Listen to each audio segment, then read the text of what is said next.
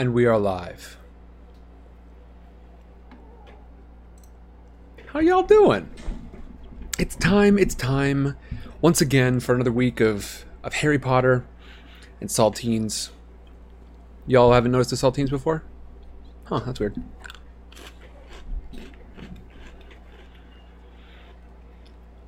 Miss Putty, she made it. Tuna, Luis Allen, Sander, Kazi Lizard. Eh. Hmm? You can't hear me, eh?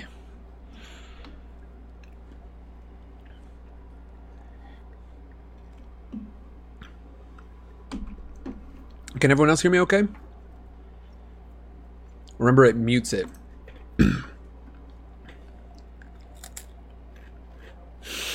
there it is. Yeah, when you join Mixer, it automatically mutes you. Mutes me. Just so nothing blasts up immediately. Blast it! Okay. So, how is everyone? I'm enjoying some sweet, sweet saltines. Because, uh, look, I should have eaten earlier today, but I didn't. But you didn't, and you never do. I never do. I'm bad about eating. Hmm. Yeah, this is my hype sandwich. I hope chewing noises are great for everyone. All right. What are we at? Courtney in the Discord is saying, like a lot of the characters, Fred and George might be my favorites, though. Um, Jack and No Trade says Slughorn, perhaps. Interesting. Uh oh. Bowtie broke keto today. Zoinks. Had a burger. Yeah, we used to make um we used to make our own burger buns for when we were on keto. That worked pretty well. I could never do the like the lettuce wrapped burgers. That didn't work for me. I'll mute for the chewing noises.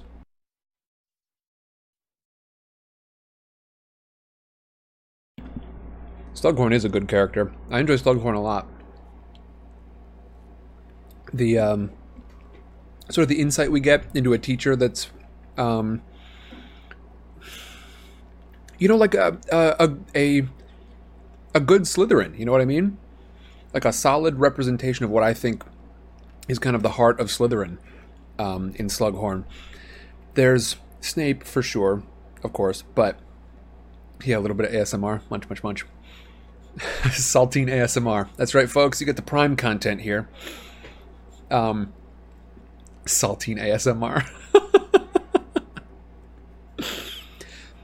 We've got Slughorn, who I think represents to me what I think is the heart of like what Slytherin is, um, which is not necessarily like good or evil in sort of like the D and D sense, where like good is is sort of selfless and evil is self-serving. Rather, how they go about solving problems. And this, you know, the the the Slytherin Slughorn. He's all about sort of forging connections between people, um, having that that relationship be a mutual one. You know, not letting oneself getting taken advantage of, not letting oneself get taken advantage of. I still ended with of. That's not technically propt, propt. Hello, proper or correct sentence structure, but I'm gonna roll with it. Much, much, much, much, much.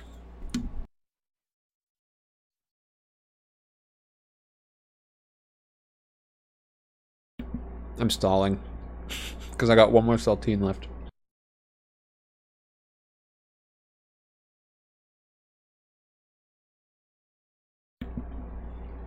And Sandra says, I'm listening for which voice is a good one for Dungeon World. And it's true. Um, we have just had our third session for Dungeon World today. I don't know if I can call it our best one yet for like who was available, but it was definitely one of our most action-packed ones today. Um, lockable sugar. Hey, welcome to welcome to Scooter Patrol. I almost called it Sugar Patrol. For you, it can be Sugar Patrol. Yep, there's the uh, quiz on Pottermore for uh, what house you end up in. I'm considering making my own though for the stream here. Maybe we'll see. We'll see.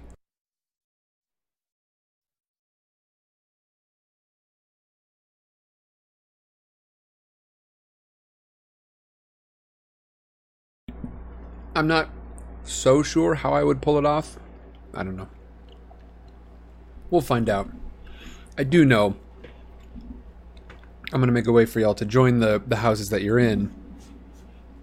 And then with that, I don't know what I'm going to do. We'll see. Tuna says there is a longer quiz as well that gives all the questions from the Pottermore website. Yeah, because the um, the uh, the Pottermore website will not necessarily give you all the questions. I think kind of randomizes it, but there's one where you can answer every single question that that it would give you.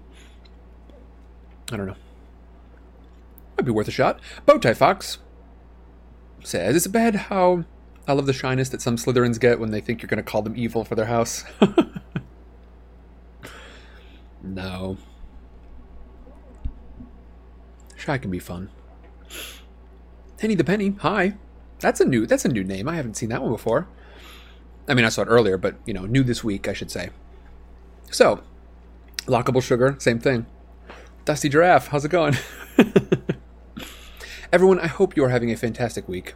I am having a good one. We had, like I said, our third episode of Chat Plays Dungeon World. It is an incredibly good time. Celius, Team Celius, is going to be leveling up this week. Um, we had another arena fight against some creepy little beings. They were, they looked like statues, but uh, you were hunting them amidst the ruins of, of an old desert civilization inside the arena. Um, and at the very end of it, y'all managed to succeed. So, a very good time there. Uh, and this week, right now, we're reading Harry Potter and the Half Blood Prince, chapters 5 and 6. So, without further ado, let's get into our review, shall we? What do y'all remember from last week? Let's start with you. What do you remember?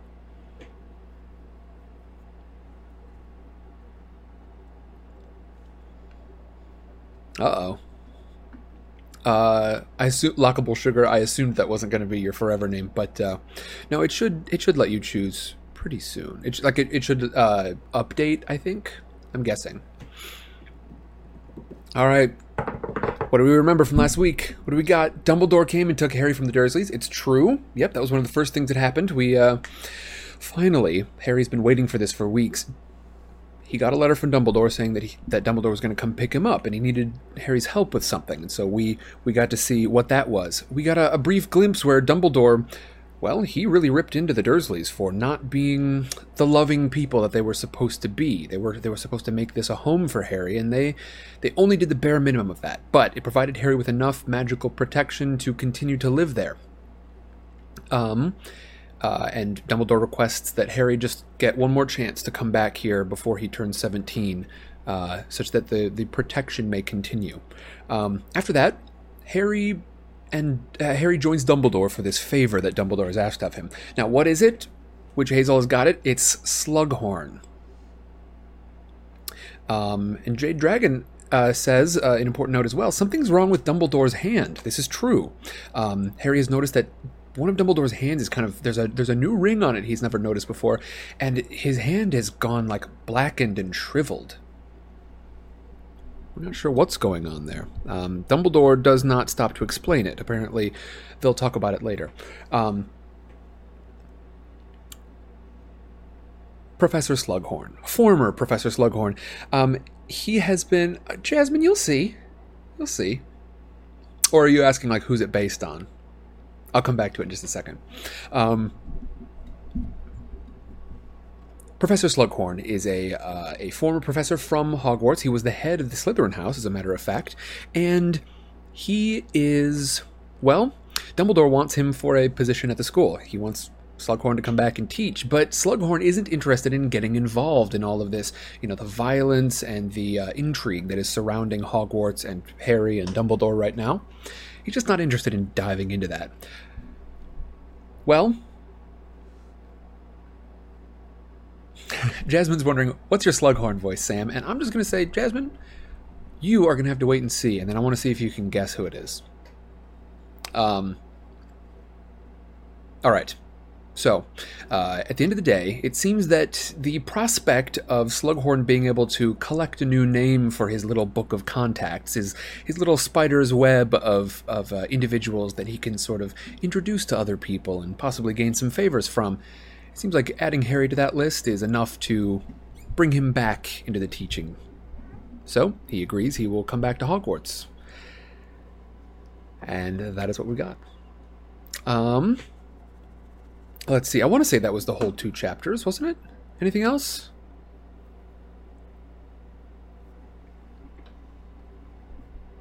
I think that was the whole thing. I don't even have my PDF open right now. I, am gonna be, I'm gonna be performing Harry Potter and the Half Blood Prince from memory. That's right, folks. I'm that good. I'm not that good. I'm not that good. I'm good, but I'm not that good. So, instead, I'm going to go ahead and uh, I've got my PDF open now. We are good to go. Let me zoom in here because I can't see nothing.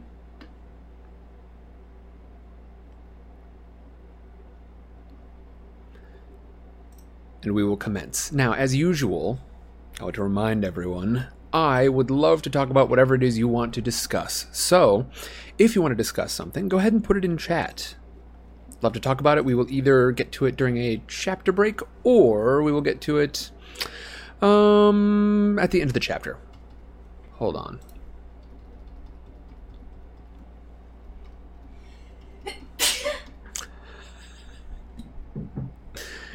oh boy. Jade says, bless you. She's got her earbuds in. She can't hear me at all. Hold on, I gotta go turn off that noisemaker.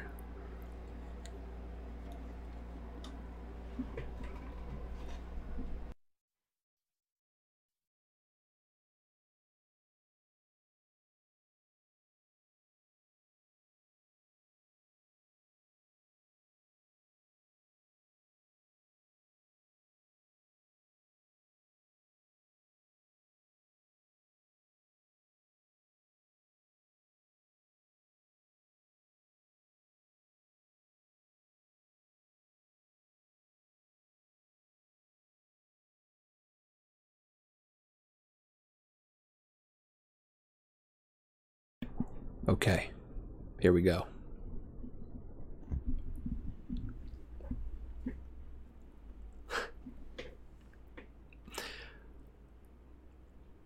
Emphatic Metal, hi. Glad I spotted you before I jumped in.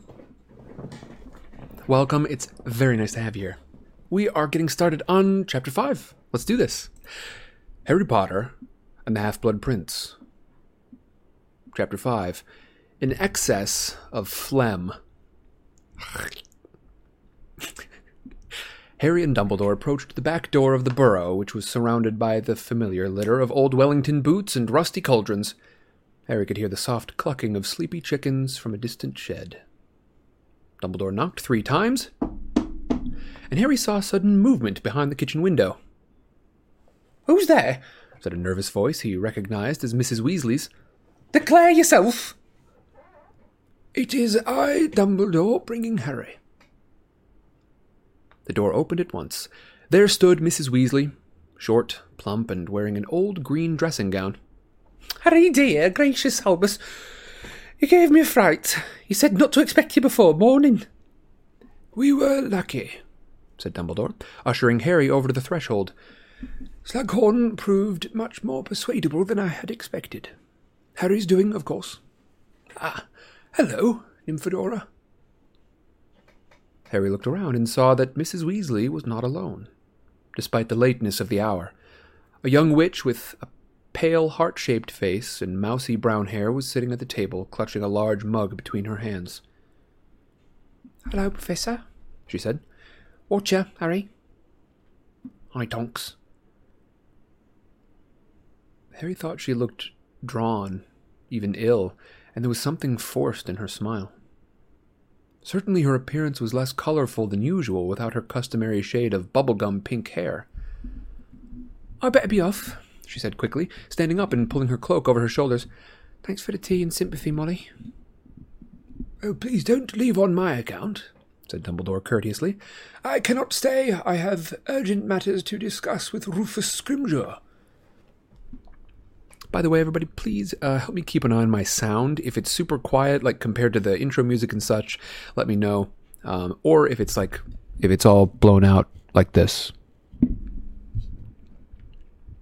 let me know. I'll just keep my eye on it.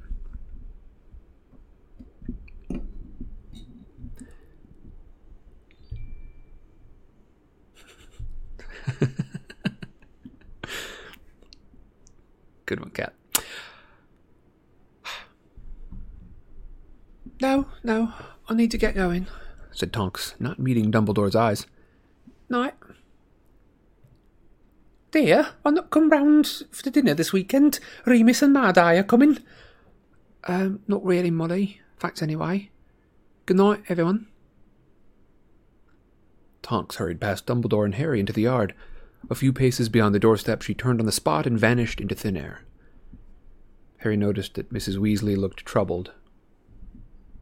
Well, I shall see you at Hogwarts, Harry, said Dumbledore. Take care of yourself, Molly. Oh, take care of yourself. Molly, your servant. He made Mrs. Weasley a bow and followed Tonks, vanishing at precisely the same spot. Mrs. Weasley closed the door on the empty yard and then steered Harry by the shoulders into the full glow of the lantern on the table to examine his appearance.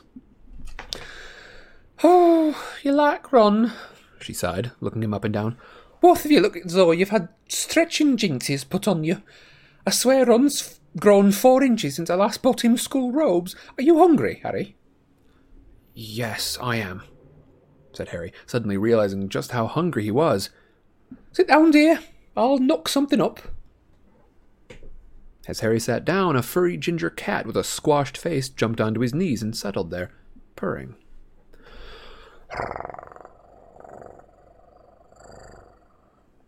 So Hermione's here, he said happily as he tickled Crookshanks behind the ears. Oh, yes, she arrived the day before yesterday, said Mrs. Weasley, rapping a large iron pot with her wand. It bounced onto the stove with a loud clang and began to bubble at once. Everyone's in bed, of course. We didn't expect you for hours. Here you are. She tapped the pot again. It rose into the air, flew toward Harry, and tipped over. Mrs. Weasley slid a bowl neatly beneath it just in time to catch the thick stream of steaming onion soup. Bread, dear? Thanks, Mrs. Weasley. She waved her wand over her shoulder. A loaf of bread and a knife soared gracefully onto the table. As the loaf sliced itself and the soup pot dropped back onto the stove, Mrs. Weasley sat down opposite him. So, you persuaded Horace Slughorn to take the job? Harry nodded, his mouth so full of hot soup that he could not speak. He taught Arthur and me, said Mrs. Weasley. He was at Hogwarts for ages. Started around the same time as Dumbledore, I think. Do you like him?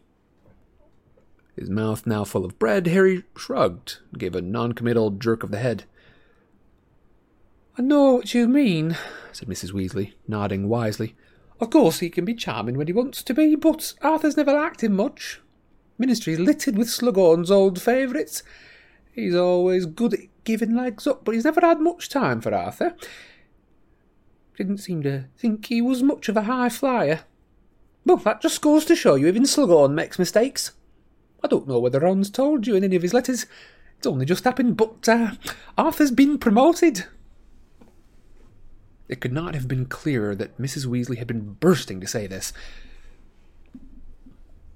Harry swallowed a large amount of very hot soup, though he could feel his throat blistering. Oh, that's great, he gasped. You are sweet, beamed Mrs. Weasley, possibly taking his watering eyes for emotion at the news. Yes, Rufus Scrimgeour has set up several new offices in response to the present situation, and Arthur's heading the office for detection and confiscation of counterfeit defensive spells and protective objects. It's a big job. He's got ten people reporting to him now. What exactly? Well, you see, in all the panic about you know odd things have been cropping up for sale everywhere. Things that are supposed to guard against you know who and the Death Eaters. You can imagine the kind of things so called protective potions that are really gravy with a bit of bubotuber pus added, or instructions for defensive jinxes that actually make your ears fall off. Well, in the main, the perpetrators are just people like Mundungus Fletcher who have never done an honest day's work in their lives and are taking advantage of how frightened everybody is. But every now and then, something really nasty turns up. The other day, Arthur confiscated a box of cursed Sneakoscopes that were almost certainly planted by a Death Eater. So, you see, it's a very important job. And I tell him it's just silly to miss dealing with spark plugs and toasters and all the rest of that muggle rubbish. Mrs. Weasley ended her speech with a stern look, as if it had been Harry suggesting that it was natural to miss spark plugs. Is Mr. Weasley still at work? Harry asked. He is. Matter of fact, he's a tiny bit late. He said that he'd be back around midnight. She turned to look at a large clock that was perched awkwardly on top of a pile of sheets in the washing basket at the end of the table. Harry recognized it at once. It had nine hands, each inscribed with the name of a family member, and usually hung on the Weasleys' sitting room wall, though its current position suggested that Mrs. Weasley had taken to carrying it around the house with her. Every single one of its nine hands was now pointing at mortal peril. It's been like that for a while now, said Mrs. Weasley in an unconvincingly casual voice. Ever since you know who came back into the open. I suppose everyone's in mortal danger now. I don't think it could just be our family. But I don't know anyone else who's got a clock like this, so I can't check. Oh, with a sudden exclamation, she pointed at the clock's face. Mr. Weasley's hand had just switched to traveling. He's coming! And sure enough, a moment later there was a knock on the back door. Mrs. Weasley jumped up and hurried to it with one hand on the doorknob and her face pressed against the wood. She called out softly, Arthur, is that you? Yes, came Mr. Weasley's weary voice. But I would say that even if I were a Death Eater, dear. Ask the question. Oh, honestly. Molly. All right, all right. What is your dearest ambition? To find out how airplanes stay up. Mrs. Weasley nodded and turned the doorknob, but apparently Mr. Weasley was holding tight onto it on the other side because the door remained firmly shut. Molly, I've got to ask you your question first. Arthur, really, this is just silly. What do you like me to call you when we're alone together. Even by the dim light of the lantern, Harry could tell that Mrs. Weasley had turned bright red.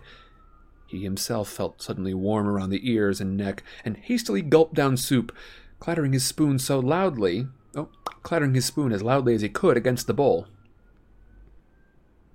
Hmm. Molly Wobbles, whispered a mortified Mrs. Weasley into the crack at the edge of the door. Correct, said Mr. Weasley. Now you can let me in. Mrs. Weasley opened the door to reveal her husband, a thin, balding, red haired wizard wearing horn rimmed spectacles and a long and dusty travelling cloak. I still don't see why we have to go through that every time you come home, said Mrs. Weasley, still pink in the face as she helped her husband out of his cloak. I mean, a Death Eater might have forced the answer out of you before impersonating you. The Death Eaters, they're here! no, it's just a bunch of sirens, it's alright. Calm down, Molly. It does appear that there's something exciting happening outside, though. And they're off again. Alright, back to what we were talking about. I know, dear, but it's ministry procedure. I have to set up an example. Something smells good. Onion soup? Mr. Weasley turned hopefully in the direction of the table, Harry, we didn't expect you till morning. They shook hands, and Mr. Weasley dropped into the chair beside Harry as Mrs. Weasley set a bowl of soup in front of him, too. Thanks, Molly. It's been a tough night. Some idiot started selling metaphor metaphor metamorph medals. Just sling them around your neck and you'll be able to change your appearance at will.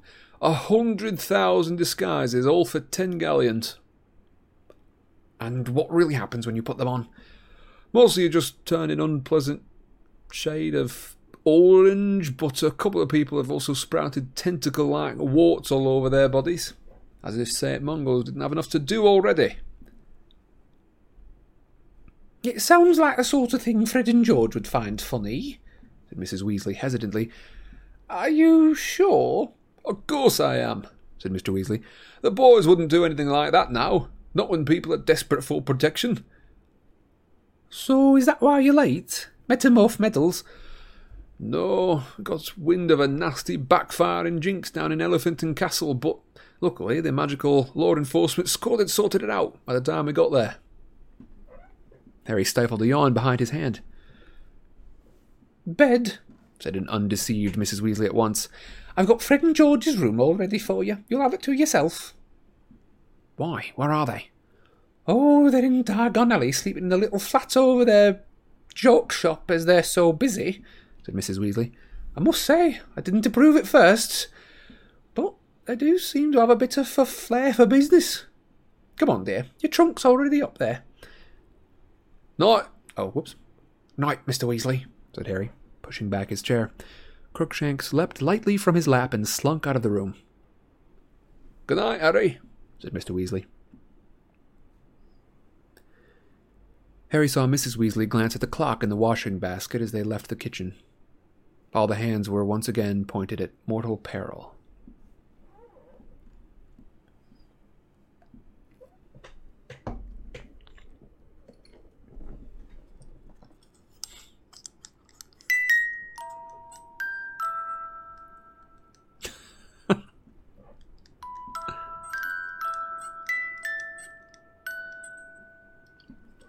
There we go, our first chatter break. How is everyone doing?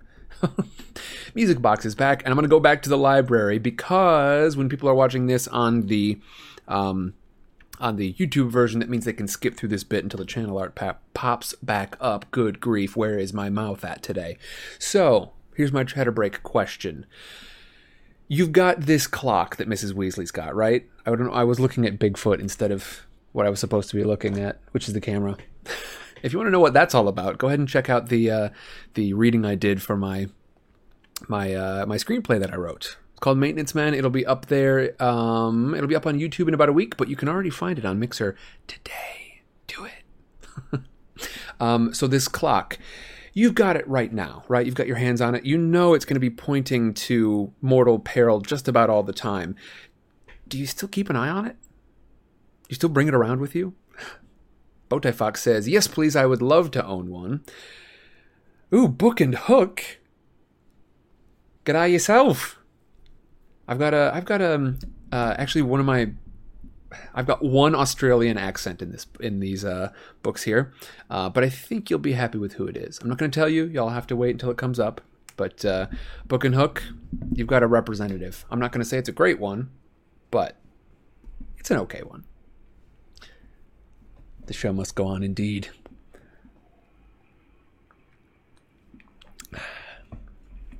Which Hazel says, I think she does it just for comfort.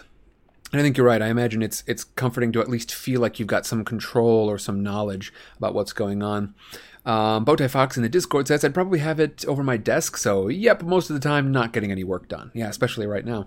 Um, Carsey Lizard says yes, just gives you a little hope. Not to mention it does tell you if anyone's dead. That is true. I hadn't really thought about that. Witchy Witch says yes, so that you know if something tragic happens.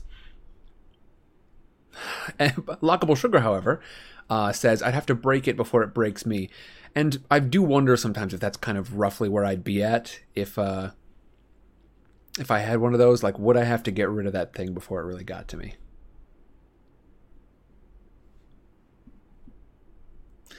Jade Howard says, I feel like all mothers have a psychic version of this clock anyway. True. Except it's always pointed just a little closer to danger than it should be. Courtney would bring it around with her. Mr. F- Mr. Says Griphook would be a great one for book and hook. A good Australian accent to jump into. Storycat says if the hands begin to move again, you know you can trust it again. True. All right, let's get back in, shall we?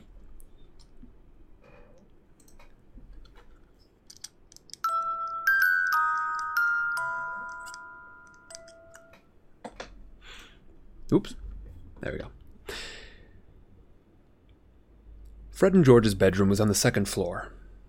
Mrs. Weasley pointed her wand at a lamp on the bedside table, and it ignited at once, bathing the room in a pleasant golden glow.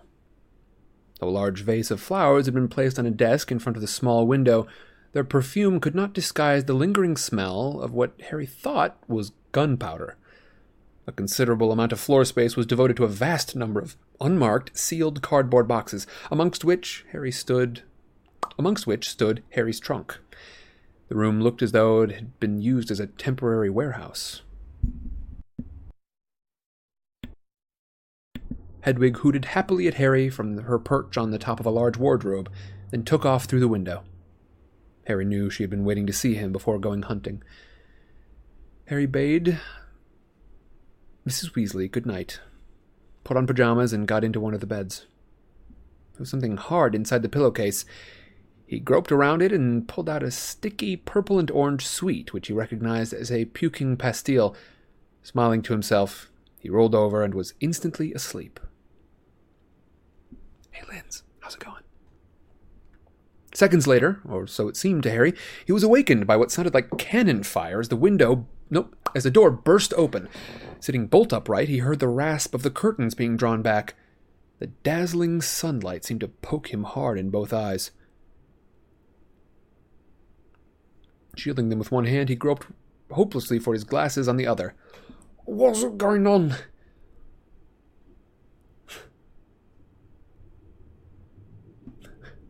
We didn't know that you were here already, said a loud and excited voice, and he received a sharp blow on the top of the head. Ron, don't hit him, said a girl's voice reproachfully. Harry's hand found his glasses and he shoved them on, though the light was so bright he could hardly see anyway. A long, looming shadow quivered in front of him for a moment. He blinked, and Ron Weasley came into focus, grinning down at him. All right. Never been better, said Harry, rubbing the top of his head and slumping back onto his pillows. You? Not bad, said Ron, pulling over a cardboard box and sitting on it. When did you get here? Mum's only just told us. About one o'clock this morning. Were the muggles all right? Did they treat you okay? Same as usual, said Harry, as Hermione perched herself on the edge of his bed. They don't talk to me much, but I like it better that way. How are you, Hermione? Oh, I'm fine, said Hermione, who was scrutinizing Harry as though he were sickening for something. As though he was sickening for something? I don't know what that means. I've never heard that term before. As who was scrutinizing Harry as though he was sickening for something. Hmm. I don't know.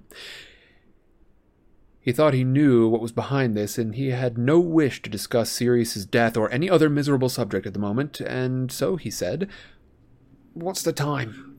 Have I missed breakfast? Oh, don't worry about that. Mum's bringing you up a tray. She reckons you look underfed, said Ron, rolling his eyes. So, what's been going on? Nothing much. I've just been stuck at my aunt and uncle's, haven't I?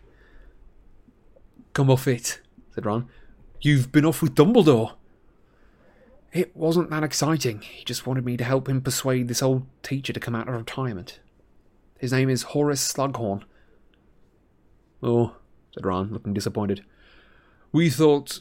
Hermione flashed a warning look at Ron, and Ron changed tack at top speed. We thought that it would be something like that. You did, said Harry, amused. Yeah, yeah, now that Umbridge is left, obviously we need a new Defence Against the Dark Arts teacher, don't we? So, uh, what's he like? He looks a bit like a walrus, and he used to be head of Slytherin, said Harry. Is something wrong, Hermione? She was watching him as though expecting strange symptoms to manifest themselves at any moment. She rearranged her features hastily in an unconvincing smile. No, of course not. So, um, did Slughorn seem like he'll be a good teacher? I don't know, said Harry. He can't be worse than Umbridge, can he? I know someone who's worse than Umbridge, said a voice from the doorway. Ron's younger sister slouched into the room, looking irritable. Hi, Harry. What's up with you? Ron asked.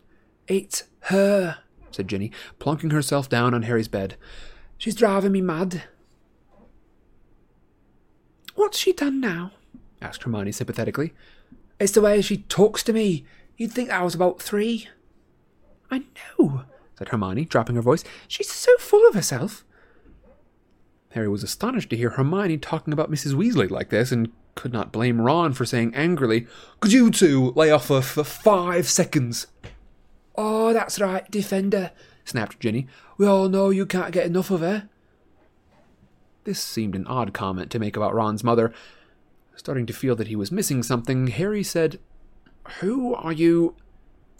But his question was answered before he could finish it. The bedroom doors flew open again, and Harry instinctively yanked the bed covers up to his chin so hard that Hermione and Ginny slid off the bed and onto the floor. A young woman was standing in the doorway, a woman of such breathtaking beauty that the room seemed to have become strangely airless. She was tall and willowy, with long blonde hair, and appeared to emanate a faint silvery glow. To complete this vision of perfection, she was carrying a heavily laden breakfast tray. Harry, she said in a throaty voice, it has been too long. As she swept over the threshold toward him, Mrs. Weasley was revealed, bobbing along in her wake, looking rather cross. There was no need to bring up the tray. I was just about to do it myself.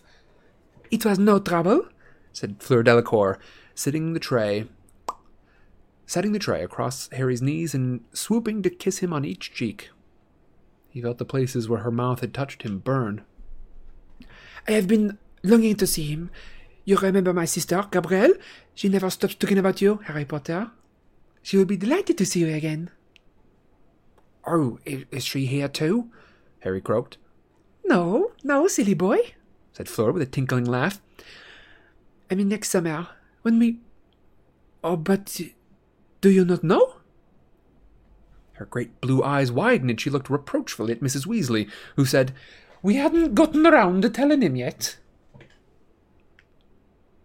Fleur turned back to Harry, swinging her silvery sheet of hair so that it whipped Mrs. Weasley across the face. Bill and I are going to be married. Oh, said Harry blankly. He could not help noticing how Mrs. Weasley, Hermione, and Ginny were all determinedly looking away from one another's gaze. Um, wow, uh, congratulations.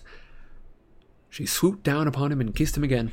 Bill is very busy at the moment, working very hard, and I only work part time in Gringotts for my English, so he brought me here for a few days to get to know his family properly. I was so pleased to hear that you would be coming. There is not much to do here, unless you like cooking and chickens. Well, enjoy your breakfast, Harry.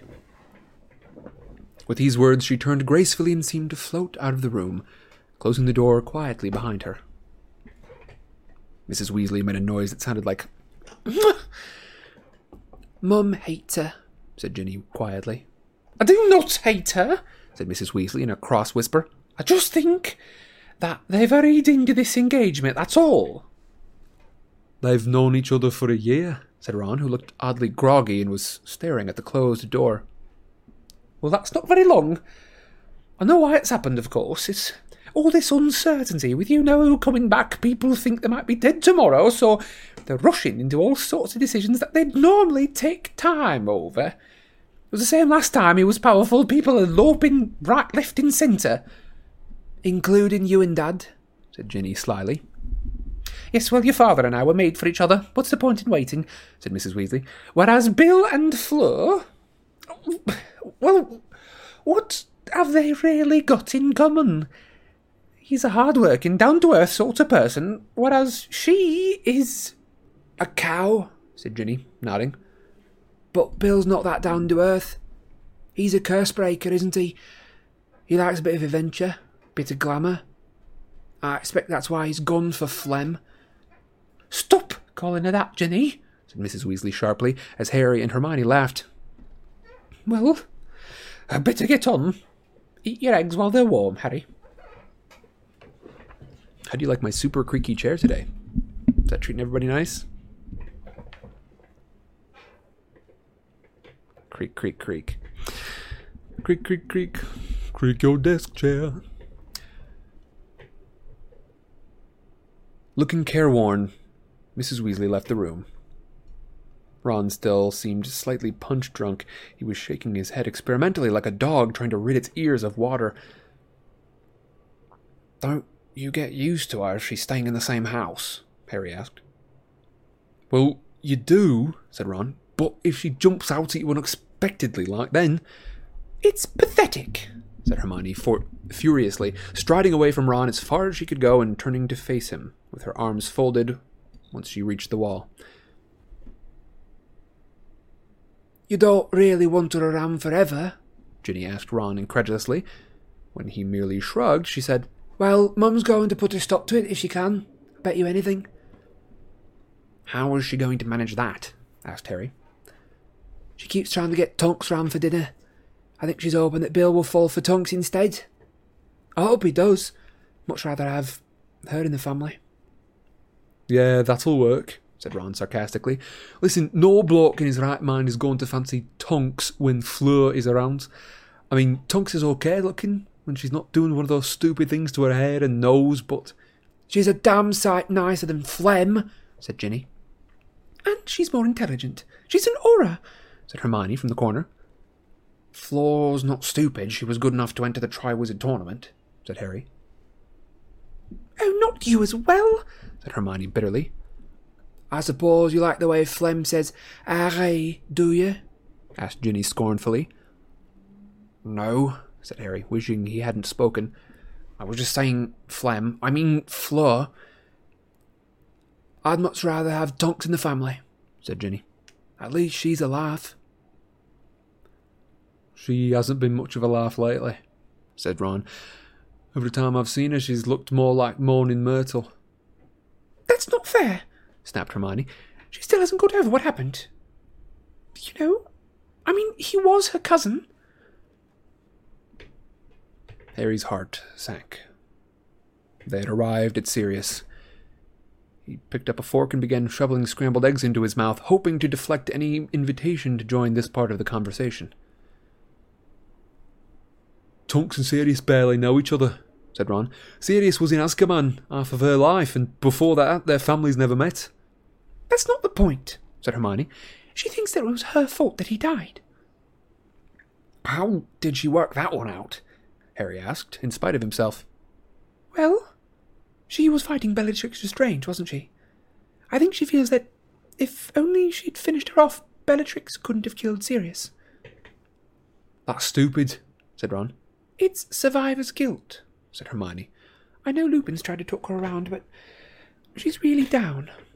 She's actually having trouble with her metamorphosizing. With her. She can't change her appearance like she used to, explained Hermione. I think her powers must have been affected by shock or something. I didn't know that that can happen, said Harry. Nor did I, said Hermione. But I suppose, if you're really depressed. The door opened again, and Mrs. Weasley popped her head in. Ginny, she whispered, come downstairs and help me with the lunch. I'm talking to this now. Oh. I'm talking to this lot, said Ginny, outraged. Now, said Mrs. Weasley, and she withdrew. Julie wants me there so she doesn't have to be alone with Phlegm, said Ginny crossly. She swung her long red hair around in a very good imitation of Fleur and pranced across the room with her arms held aloft like a ballerina. You lot had better come down quick too, she said as she left. Harry took advantage of the temporary silence to eat more breakfast. Hermione was peering into Fred and George's boxes, though every now and then she cast sideways looks at Harry. at Harry, period. Ron, who was now helping himself to Harry's toast, was still gazing dreamily at the door. What's this? Hermione asked eventually, holding up what looked like a small telescope. I don't know, said Ron. But if Fred and George had left it here, it's probably not ready for the joke shop yet, so be careful. Your mum said the shop's going well, said Harry. Said Fred and George have got a real flair for business. That's an understatement, said Ron. They are raking in the galleons. I can't wait to see the place. We haven't been to Diagon Alley yet because Mum says Dad's got to be there for extra security and he's been really busy at work, but it sounds excellent. And What about Percy? asked Harry. The third eldest Weasley brother had fallen out with the rest of the family. Is he talking to your mum and dad again? Nope, said Ron. But he knows that your dad was all right. But he knows that your dad was right all along, now that Voldemort's been back and. Dumbledore says that people find it far easier to forgive others for being wrong than for being right, said Hermione. I heard him telling your mum, Ron. Yeah, that sounds like the sort of mental thing Dumbledore would say, said Ron. He's going to be giving me private lessons this year, said Harry conversationally. Ron choked on a bit of his toast, and Harry, nope, and Hermione gasped. You kept that quiet, said Ron. I only just remembered, said Harry honestly. He told me last night in your broom shed. Blimey. Private lessons with Dumbledore, said Ron, looking impressed. I wonder why he's. His voice tailed away. Harry saw him and Hermione exchange looks. Harry laid down his knife and fork, his heart beating rather fast considering that all he was doing was sitting in bed. Dumbledore had said to do it. Why not now? He fixed his eyes on his fork, which was gleaming in the sunlight streaming into his lap, and said, I don't know exactly why he's going to be giving me lessons, but I think it must be because of the prophecy. Neither Ron nor Hermione spoke. Harry had the impression that both had frozen. He continued, still speaking to his fork. You know, the one that they were trying to steal at the ministry. Nobody knows what it said, though, said Hermione quickly. It got smashed. Although the prophet says, began Ron, but Hermione said, Shh. The prophet is right. This being the Daily Prophet.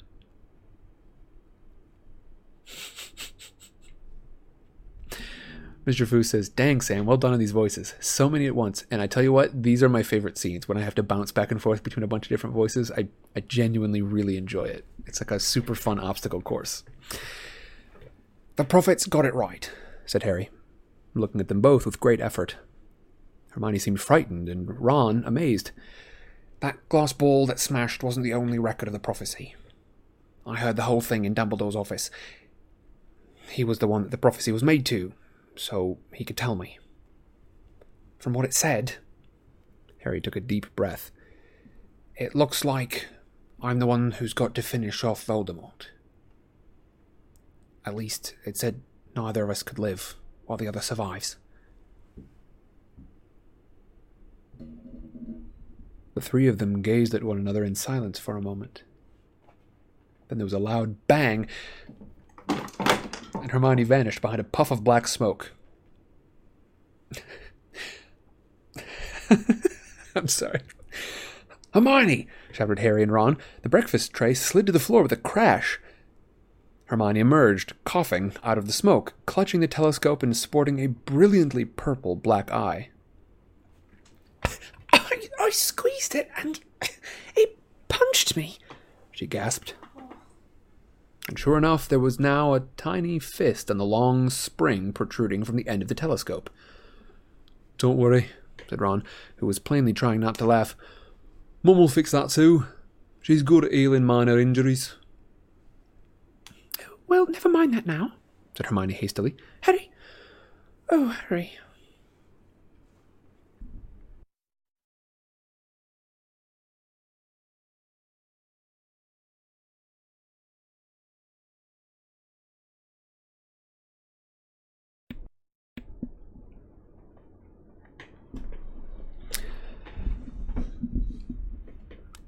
Hermione sat down on the edge of the bed again.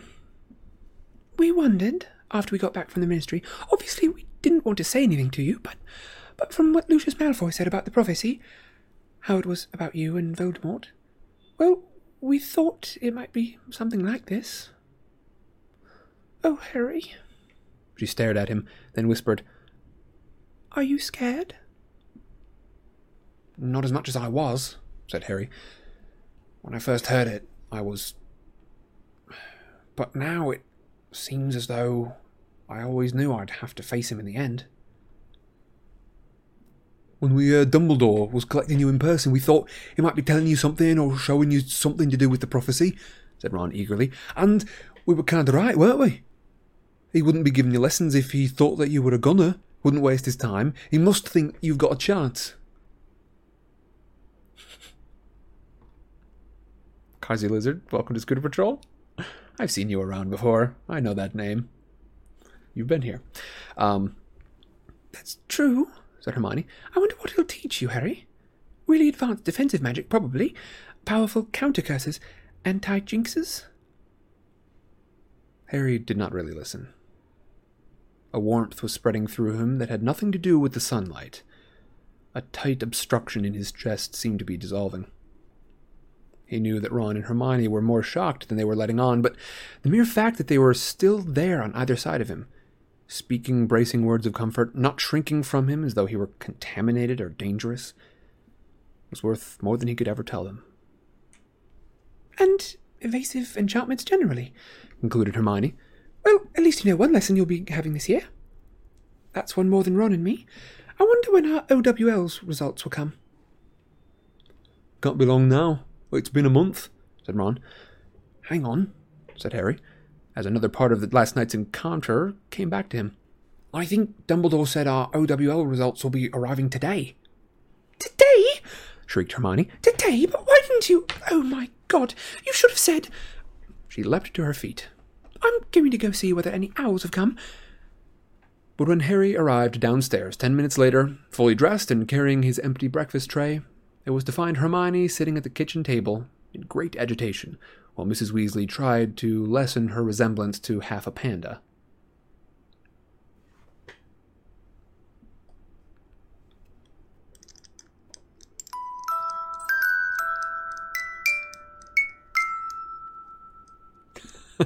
I apologize if that's wildly loud. I'll have to hold it away. All right, back to the library for just a moment. We're on another chatter break. This is not the end of the chapter yet. Let's see how we doing on time. Oh, we gotta we gotta put a little bit of giddy up on it. Ha. Points for effort. Which one is that for? Which one's points for effort? Could it be because she's French England and France? Because she's French, England and France haven't gotten along historically. What is going on here? All my cables are tied up in my lap. What the deuce? Oh, two chapters indeed, Tuna. Oh, Storycat's asking. Yep, Storycat, two chapters. And uh, 22, yay the box, indeed. And I just want to reiterate this box was a, a gift from my boy Tuna Sunday. and it's super cool. Um, all right. Our break. So, here's my question. Um, you've got somebody new in the family, right? Fleur, not everyone's a fan. Uh, what is what do you what do you what is the best way to like introduce somebody like this new to the family? Like, what's the best way to get people integrated well into uh, into the group? Because I'm sure as uh, as as uh, as well, the entire world goes a little bit crazy right now. Um, a lot of people are getting to know each other pretty dang well. People they weren't expected to be uh, cooped up with. yep. Uh, Tuna Sunday and I know each other particularly well.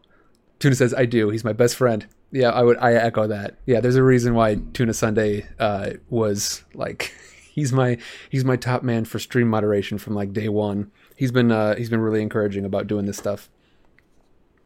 Yep, we uh, we come from the same hometown. Uh, we come from the same high school, and actually, we we um we were like we were acquainted in high school, but we weren't really friends until after that. We met up again. Uh, they came to a, a, show that I was in. I believe it was Streetcar Named Desire, and uh, we got connected, and we have been very, very good friends ever since. Like the whole the whole group got got all linked up. Sidecar Named Desire. Which Hazel says, back about our, our chatter break question, learn about her country and try to understand her. I think that's a good one. Try, try to uh, try to find common ground. Which which says that depends on the group, and I think that's a good point. Um, in this one, I guess you know technically family groups. Uh, Courtney says family dinner is always the way to go. Everyone's more um, let's see more I'm not sure what that word was supposed to land as, uh, but more kind of accessible and and in a good mood over good food and wine. And I think you're probably right. Carsey Lizard says food, anything to do with food. Um, and yeah, that's something kind of primal in humans, isn't it? Like when you get food together, uh, first of all, you don't have to just sit there and talk about something. You've got something to do that kind of prevents you from talking. So it can be just spending time together without necessarily having to make conversation about it.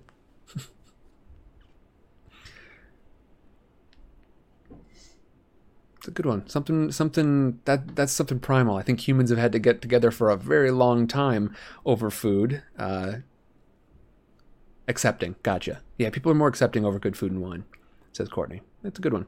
Yeah, Carsey Lizard says food breaks the ice. It's true. Break bread, break the ice. okay. Tuna says, I just love enjoying a meal with people. As do I. Let's jump back in. We're probably close to the end here of this chapter.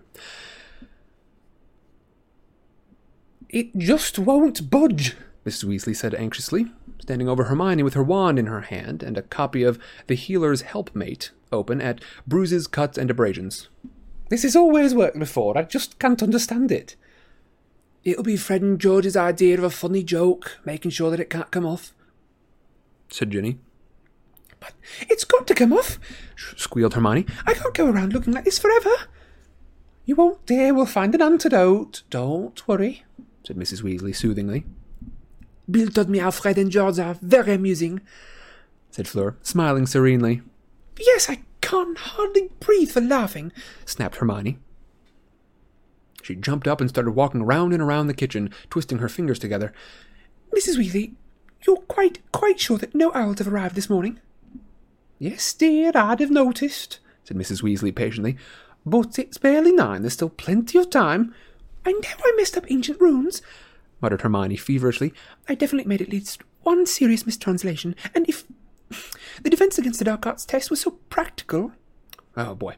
And the defense against the dark arts practical was no good at all. I thought transfiguration went all right at the time, but looking back. Hermione, will you shut up? You're not the only one who's nervous, barked Ron. And when you've got your 11 outstanding OWLs. Don't, don't, don't, don't, said Hermione, flapping her hands hysterically. I know I've failed everything. What happens if we fail? Harry asked the room at large, but it was again Hermione who answered. We discuss our options with our head of house. I asked Professor McGonagall at the end of last term. Harry's stomach squirmed. He wished he'd eaten less breakfast. At Beauxbatons, said Fleur complacently, we had a different way of doing things. I think it was better.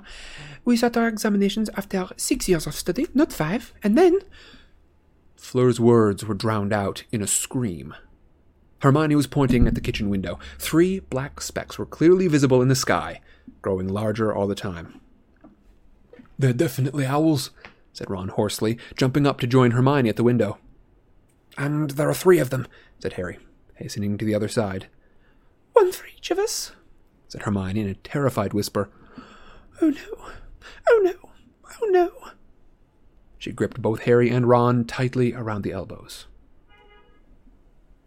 The owls were flying directly at the burrow, three handsome tawnies, each of which, it became clear as they flew lower over the path leading up to the house, was carrying a large square envelope.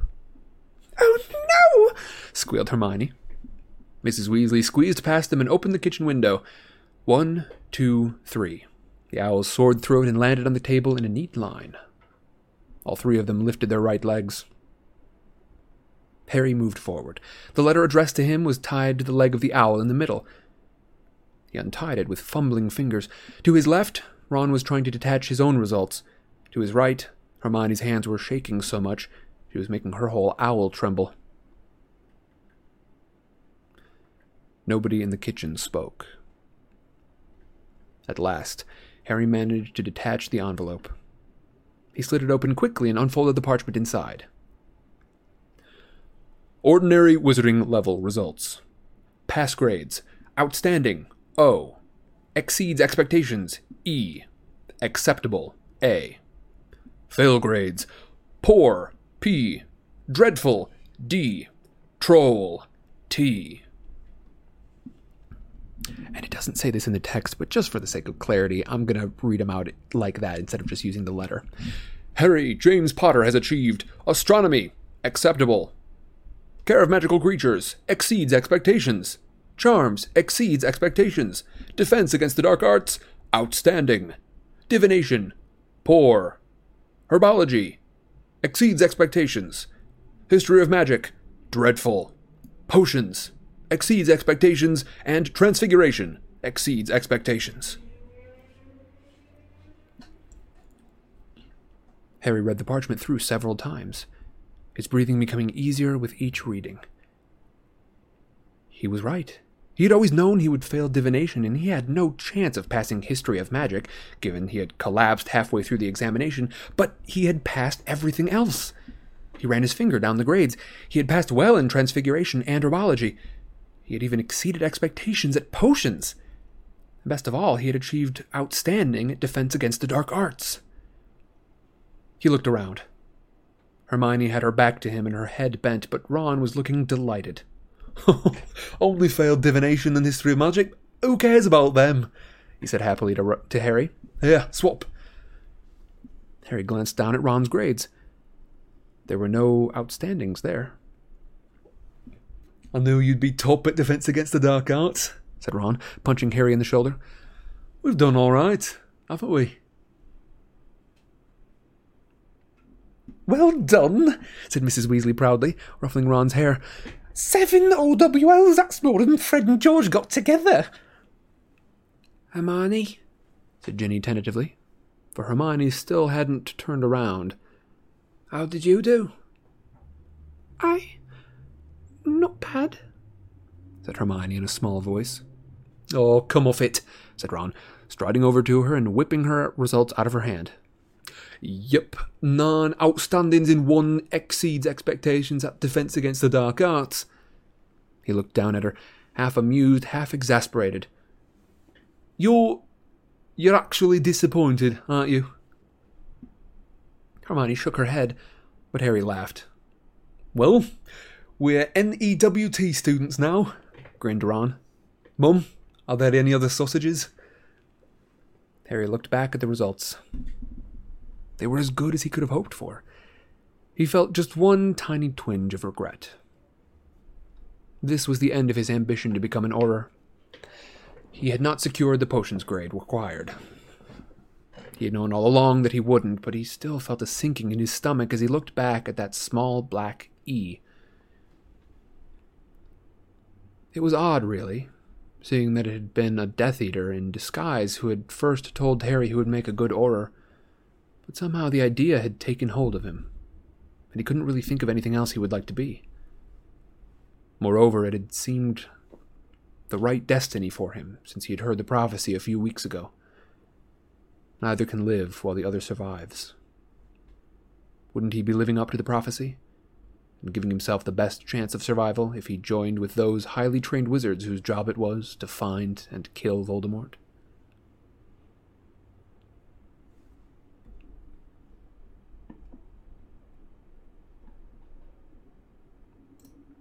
And that's the end of the chapter.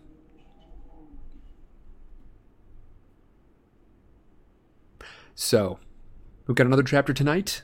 Um, we are only a little bit behind schedule, and I think this next chapter is short enough that it will put us right back on schedule. So, I'm going to take a quick break. Um, I'm going to come back and we will talk in chat. But uh, before I go, I want to present y'all with our, our our third question for chapter five. What do we like for a good question? What's good? What's what do you what I mean? What's interesting to y'all from this chapter? What is the biggest thing that you have enjoyed or uh, feel curious about from this chapter? Don says, "Great read. Thank you very much, Don. I appreciate it." Linz is wondering, do wizards use makeup? Is that just a muggle thing? Jack says they're a Muggleborn, so probably. Yeah, I think that makes sense. That uh, you know, they're like people like Hermione. It was interesting. She said, "Oh my god," and I, w- I was thinking that that'd be an odd one for like, I don't know. It would be odd to me, except that um, we talked a little bit in the Discord about how, um, you know, we we don't. I, I think there are plenty from just about every different faith that would probably not consider magic and learning about magic, magic use and such to to be uh, incom- uh, incompatible with their with their faith. I don't know. It's an interesting one. But in the same way, it was just uh, it reminded me that Hermione grew up not in a wizarding household. She just latched on really well.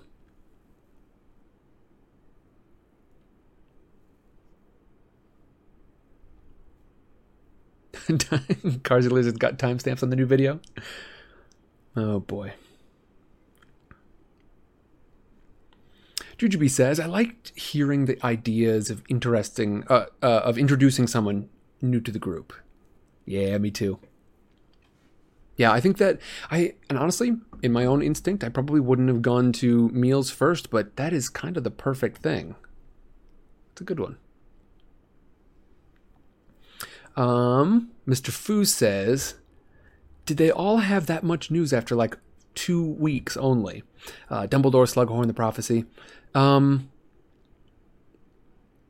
I think they did. I think that's you know I think Harry's got a lot more um, more insight than the rest. You know, being linked up with Dumbledore, and then I think uh, you know Harry and Hermione and Ron have been guessing at some of this stuff for a while.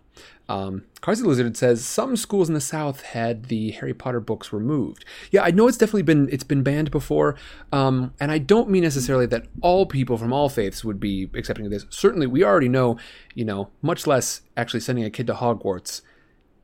Uh, there are people who have considered just the books themselves to be in, uh, incompatible with their faith. Um, but I do think there are still there there would be people who wouldn't consider this incompatible. They wouldn't consider magic. They would consider magic to be just sort of like another element of of the world, and uh, they would just sort of fit it into um, into their worldview. Not everyone, of course, but who knows? Bowtie Fox says, "Imagine a group of actual wizards playing D and D, right? And would they play wizards? You know, would it would it be funny to hear how like how the different how how spells work differently in D and D? Like, oh, this is ridiculous. You can't just charm a person like that. Or would they all play fighters and rogues and such? I wonder if they would play something uh, like something low magic like a like a steampunk kind of game. Maybe that's what they'd be about. Witch Hazel says Harry always makes the summer seem so long when it's only a month. My summers outside school is almost four. I guess maybe it's because it's the UK. Well, I think it would be it would normally be longer. Remember, um, because we are. Um, uh, Dumbledore came and fetched Harry very quickly this summer. Um, normally, he would wait until the end of the summer to go back to school, but in this case, he had to stay at the Weasleys, uh, at the Dursleys rather, um, long enough to continue to maintain that protection over him, but not for the whole summer. So instead, he heads off to the uh, to the Burrow. Uh, Witchy Witch, hi Michelle, says to introduce new people, we use game night. If you can be comfortable with that, um, if you can be comfortable with that situation that you're in, yeah.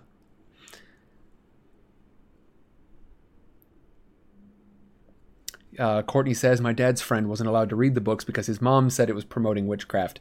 Um, I was actually in the same boat. Um, my parents have uh, dramatically softened over this, but I was the oldest of a big family, so the first of a big family, which means I was the first child they'd ever had. And uh, yeah, I was I was not allowed to read the books when I was in when I was young. I didn't read these for the first time until I was twenty.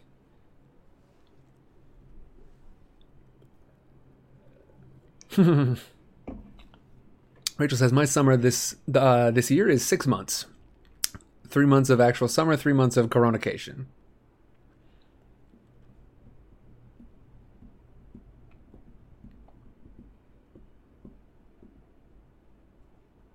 I think game night is a great way to introduce people. That's how I like to do it. Um, you know the uh, mm, the the the RPGs, the, the the tabletop games that I really really like, the ones that are so near and dear to my heart. Um, those are those can be kind of vulnerable. Like it's it's sort of vulnerable to to to participate in one. So unfortunately, that's not the best way to jump in. Uh, but I think y'all are right. Like board games, that sort of thing. Yeah, that's a good way to do it. Okay, I'm gonna take a five minute break. I'm gonna come back. Y'all feel free to keep chatting. Um, I am going to uh, come back in five minutes, and then we will continue for our next chapter. I'll see y'all in a bit. Bye. And we're back.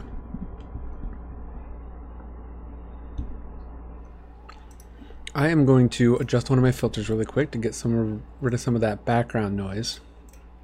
I think um,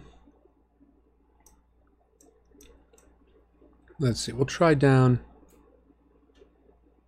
Yeah. I don't believe this is going to be effective for the. I don't believe this is going to be effective for the um, the Discord, unfortunately. So there's going to be a bit of that background noise there, um, but it is pretty hot where we're at. So um, we're going to keep the AC on for right now. Fortunately for the future, I think we've got some options that I might be able to, uh, of uh, of which I might be able to avail myself. I still think Draco's a ferret. Okay, the music is really loud, by the way. Okay, that's a that's a good one. Um, it's really loud compared to my voice. Um, I will adjust it down as well. But is my voice okay? Or for all of you, for anyone in in Mixer in Discord, I want to know for everybody. When you listen, do you have to put it like how high do you have to keep your volume? Because if the answer for all of you is all the way up, then I need to adjust some things. and I'll do it in the future. I won't. I won't take time to do it now. But Carzy Lizard, twenty-five out of what? Twenty-five percent. Hmm. Okay. Okay, that's good.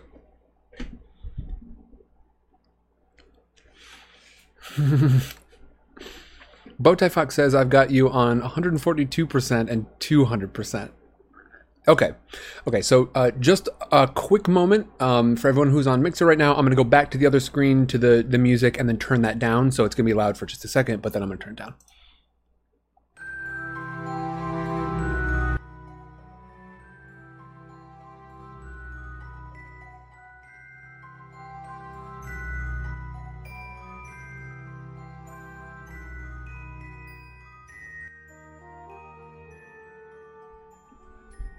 There we go. Is that better?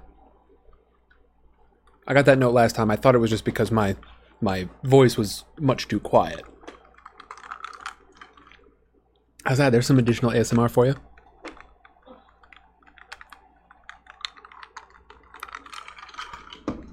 Soda ASMR. Soda, you should not be drinking ASMR. okay. Music is too low? I look. I had. I did have some more saltines. Carzy Lizard. I did a bad job. It's 5:30 p.m. I woke up at about 10, and I have not eaten today. So, um, I've made some poor choices. Got to keep my blood sugar up a little bit, somewhat, just to, just to keep me going. Story Cat, thanks for the refreshment. Appreciate it. So, quick review, shall we? What happened last chapter? What happened? I wasn't here for it. I missed it. I wasn't here at the time. That's my favorite to uh that's my favorite thing to, to tell Special Agent Cass. What? When uh when I do something and and I bug you and bug you and then say I wasn't here at the time. Yeah. Yeah. She's not feeling well. Can can we get a, an F in chat?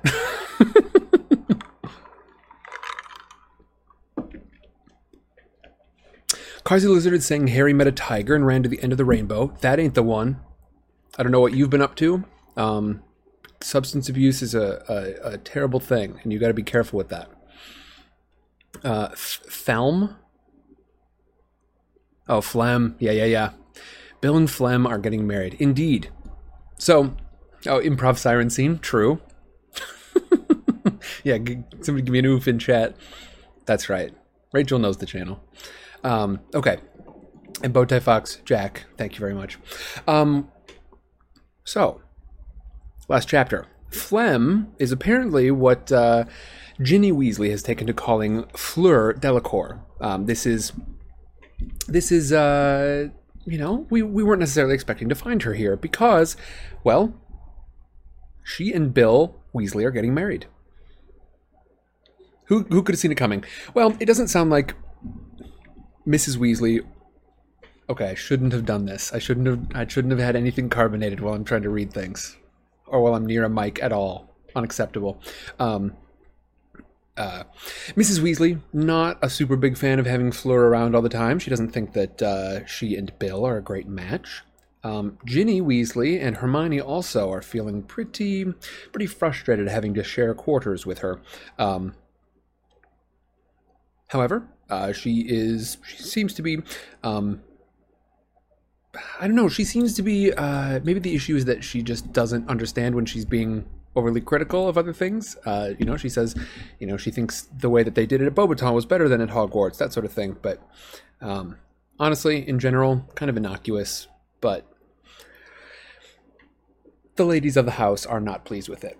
Um, Book and Hook gives us uh, our, our, our second big piece of information. Tonks is experiencing some survivor's guilt over uh, what happened with Sirius at the Ministry. She feels like because she was the one dueling Bellatrix at the time, if she had done a better job or something, then Bellatrix wouldn't have been able to kill Sirius. Of course, this is nonsense, and Harry says as much, but sometimes it doesn't make a lot of difference. For Tonks, it sounds like she's going to be feeling this guilt either way, whether or not people tell her these things. Um, and finally, we get the results of our OWLs. Our tests, the big tests. Hermione is uh, devastated by the fact that she got, let's see, uh, one exceeds expectations while the rest of them were outstandings. She got nine of the best grade you can get, and she got essentially nine A's and a B, and she was she's frustrated. Um, but she was dreading it. Um, Ron did pretty well, and Harry did quite well in, in fact achieving an outstanding in defense against the dark arts. The one thing that he's not pleased about is that he was really getting his hopes up toward becoming an Auror and it looks like that dream will never happen because he got exceeds expectations in potions and snape does not accept students who did not achieve an outstanding in potions for his advanced class. So that's where we're at with that Now, shall we proceed? I think we shall. And boy, I'm I'm doing my best not to mess around with this mic, but I am doing a poor job of it. Uh, Rachel says Harry must have impressed Christopher Fallen. Indeed, he must have. Half his friends who do stuff together. Uh, discard you wackadoodles. All right, chapter six, Downset Hike. Chapter six. Draco's Detour. Harry remained within the confines of the Burrows garden over the next few weeks. He spent most of his days playing two-a-side Quidditch in the Weasley's orchard, he and Hermione against Ron and Ginny. Hermione was dreadful and Ginny good, so they were reasonably well matched. And his evenings eating triple helpings of everything Mrs. Weasley put in front of him. It would have been a happy, peaceful holiday had it not been for the stories of disappearances, odd accidents, even deaths, now appearing almost daily in the Prophet. Sometimes Bill and Mr. Weasley brought home news before it had even reached the paper. To Mrs. Weasley's displeasure, Harry's 16th birthday celebrations were marred by grisly tidings brought to the party by Remus Lupin, who was looking gaunt and grim his brown hair streaked liberally with gray, his clothes more ragged and patched than ever. There have been another couple of Dementor attacks, he announced, as Mrs. Weasley passed him a large slice of birthday cake. And they've found Igor Karkaroff's body in a shack up north. The dark mark had been set over it. Well, frankly, I'm surprised he stayed alive for even a year after deserting the Death Eaters. Sirius's brother, Regulus, only managed a few days as far as I can remember. Yes, well, said Mrs. Weasley, frowning. Perhaps we should talk about something dif- Did you hear about Florian Fortescue, Remus?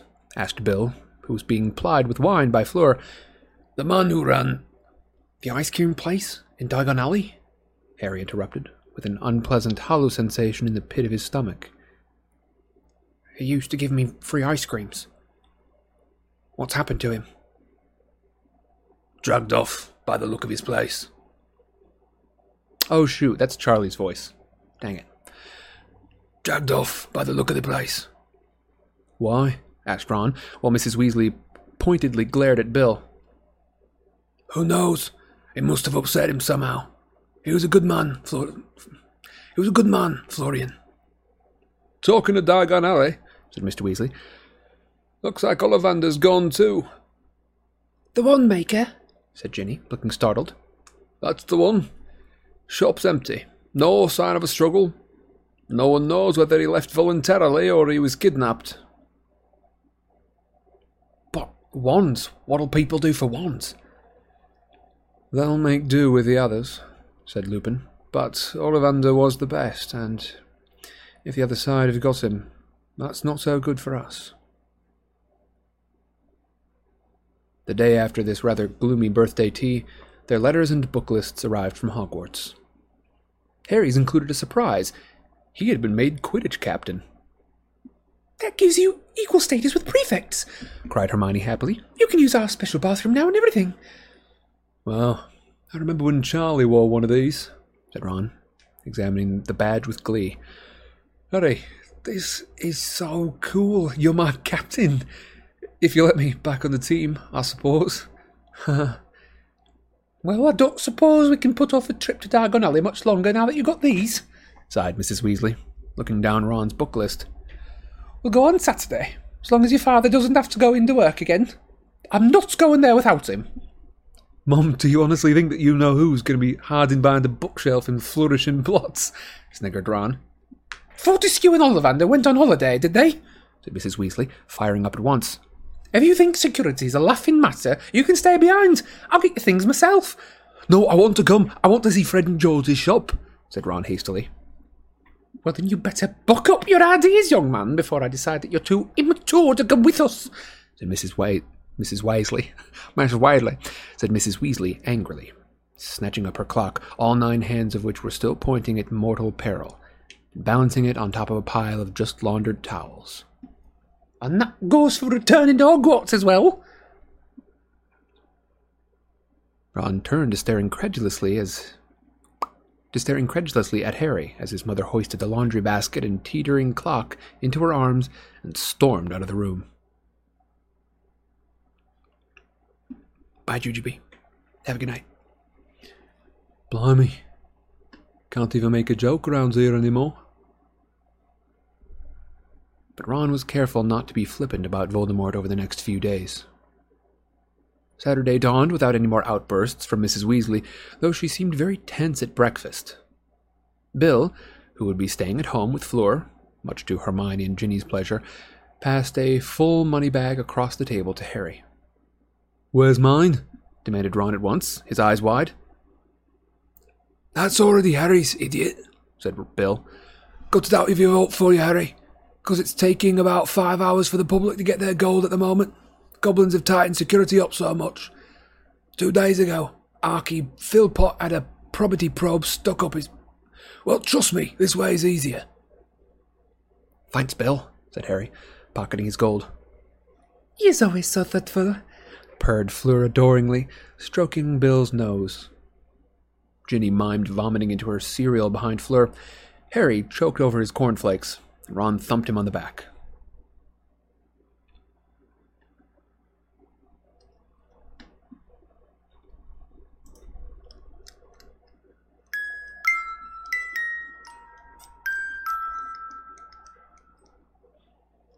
Cheddar break. Carsey Lizard says, "I'd like to see a chapter break, uh, a chapter read with Southern slash Western accents in place of a British one." Hey, stick around, stick around. We got a we've got a very special, very Southern character in this one that we met uh, met a little bit ago. Never you fear. Yeah, what if all the Weasleys were from like Oklahoma or something? Or we could do some. So we could do something. Go really wild with it and go Appalachian. Get a little bit of. Uh... I don't understand anything you're saying. I'm not sure my Appalachian is great though. That's right. Okay. All right, folks. So, um, Florian Fortescue, Ollivander, they've disappeared. Nobody. Now this this is another one of those chatter breaks where no spoilers are allowed. But what do we think is going on? Why why Ollivander? Why Florian Fortescue? Hmm. Hmm. If you're already in the know, no spoilers. But uh, what do we think is going on? Jack of No Trade says his nose. What the heck? And yeah, just like a nice little like.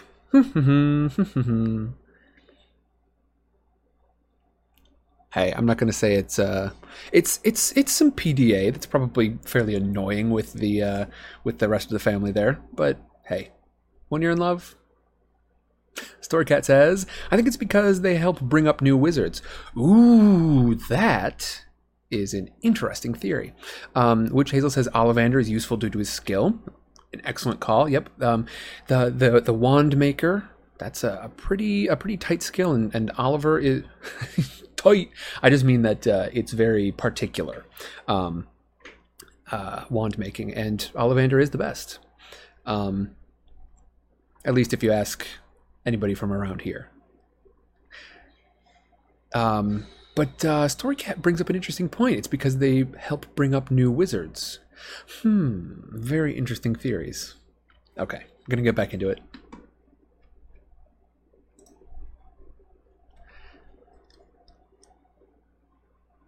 Nah, I'm not gonna do it again. We'll save it. Oh, one ding, one ding. It was a an overcast, murky day. The special Ministry of Magic cars, in which Harry had ridden once before, was awaiting them in the front yard when they emerged from the house, pulling on their cloaks. It's good Dad can get us these again, said Ron appreciatively, stretching luxuriously as the car moved smoothly away from the burrow, Bill and Fleur waving from the kitchen window. He, Harry, Hermione, and Ginny were all sitting in roomy comfort in the wide back seat. Don't get used to it. It's only because of Harry, said Mr. Weasley over his shoulder. He and Mrs. Weasley were in front with the ministry driver. The front passenger seat had obligingly stretched into what resembled a two seater sofa. He's been given top grade security status, and will be joining up with additional security at the Leaky Cauldron, too. Harry said nothing. He didn't much fancy doing his shopping while surrounded by a battalion of Aurors. He had stowed his invisibility cloak in his backpack and felt that if it was good enough for Dumbledore, it ought to be good enough for the Ministry.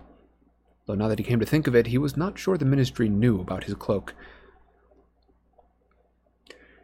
Here you are, then, said the driver, a surprisingly short while later, speaking for the first time as he slowed down in Charing Cross Road and stopped outside the Leaky Cauldron. I'm to wait for you. Any idea how long you'll be? A couple of hours, I suspect, said Mr. Weasley. Ah, good. He's here. Harry imitated Mr. Weasley and peered through the window. His heart leapt. There were no Aurors waiting for them outside the inn, but instead the gigantic, black bearded form of Rubeus Hagrid. The Hogwarts gamekeeper, wearing a long beaver skin coat, beaming at the sight of Harry's face, and oblivious to the startled stares of passing muggles. Harry! he boomed, sweeping Harry into a bone crushing hug the moment Harry stepped out of the car. Buckbeak? Uh, Witherwings, I mean. Oh, you should see him, Harry. He's so happy to be back in the open air. I'm glad he's pleased, said Harry, grinning as he massaged his ribs. We didn't know security meant you. I know. It's like old times, isn't it? See, the Ministry wanted to send a bunch of Aurors, but Dumbledore said, I do, said Hagrid proudly, throwing out his chest and tucking his thumbs into his pockets. Let's get going then. After you, Molly, Arthur. The leaky cauldron was, for the first time in Harry's memory, completely empty. Only Tom the landlord, wizened and toothless, remained of the old crowd. He looked up hopefully as they entered, but before he could speak, Hagrid said importantly, Just passing through today, Tom. I'm sure you understand. Hogwarts business, you know. Tom nodded gloomily and returned to wiping glasses. Harry, Hermione, Hagrid, and the Weasleys passed through the bar and out into the chilly little courtyard at the back, where the dustbins stood. Hagrid raised his pink umbrella and wrapped a th- curtain brick. Hmm? Hagrid raised his pink umbrella and rapped a certain brick on the wall, which opened at once to form an archway into a winding cobbled street. They stepped through the entrance and paused, looking around. Diagon Alley had changed. The colorful, glittering window displays of spellbooks, potion ingredients, and cauldrons were lost to view, hidden beneath the large Ministry of Magic posters that had been pasted over them. Most of these somber purple posters carried blown up versions of the security advice on the ministry pamphlets that had been sent out over the summer, but others bore moving black and white photographs of Death Eaters known to be on the loose. Bellatrix Lestrange was sneering up from the front of the nearest apothecary. A few windows were boarded up, including those of Florian Fortescue's ice cream parlor. On the other hand, a number of shabby looking stalls had sprung up along the street, the nearest one, which had been erected outside Flourish and Blotts under a striped, stained awning, had a cardboard sign pinned to its front. Amulets, effective against werewolves, dementors, and inferi. A seedy looking little wizard was rattling armfuls of silver symbols on chains at passers by. One for your little girl, madam, he called at Mrs. Weasley as they, last, uh, as they passed, leering at Ginny. Protect her pretty neck. If I were on duty, said Mr. Weasley, glaring angrily at the amulet seller. Yes, but don't go arresting anyone now, dear. We're in a hurry, said Mrs. Weasley, nervously consulting a list. I think we'd better do Madam Malkin's first. Hermione wants new dress robes, and Ron's showing a bit too much ankle in his school robes, and you need new ones too, Harry. You've grown so much. Now come on, everyone. Molly, it doesn't make sense for us all to go to Madam Malkin's, said Mr. Weasley. Why don't you three go with Hagrid, and we can go to Flourish and Blotts, get everyone's school books? Hmm, I don't know, said Mrs. Weasley anxiously, clearly torn between a desire to finish the shopping quickly and the wish to stick together in a pack. Hagrid, do you think? Don't fret, they'll be fine with me, Molly, said Hagrid soothingly, waving an airy hand the size of a dustbin lid. Mrs. Weasley did not look entirely convinced, but allowed the separation, scurrying off toward Flourish and Blotts with her husband and Ginny, while Harry, Ron, and Hermione, and Hagrid, set off for the Madame Malkin shop. Harry noticed that many of the people who passed them had the same harried, anxious look as Mrs. Weasley. That anybody and that nobody was stopping to talk to anyone. The shoppers stayed together in their own tightly knit groups, moving intently about their business. Nobody seemed to be shopping alone. So much of this is so weirdly familiar during the era of COVID nineteen. You know, people kind of sticking to their own groups, not not uh, intermixing with anybody. It's it's got a, such a strange, strange feeling to be so connected with this right now. It was the same when we started this book because during those initial chapters where it was talking about the the ever present gloom from the Dementors, uh, it was super foggy and sort of drizzly here. Feels weird, man. Feels weird.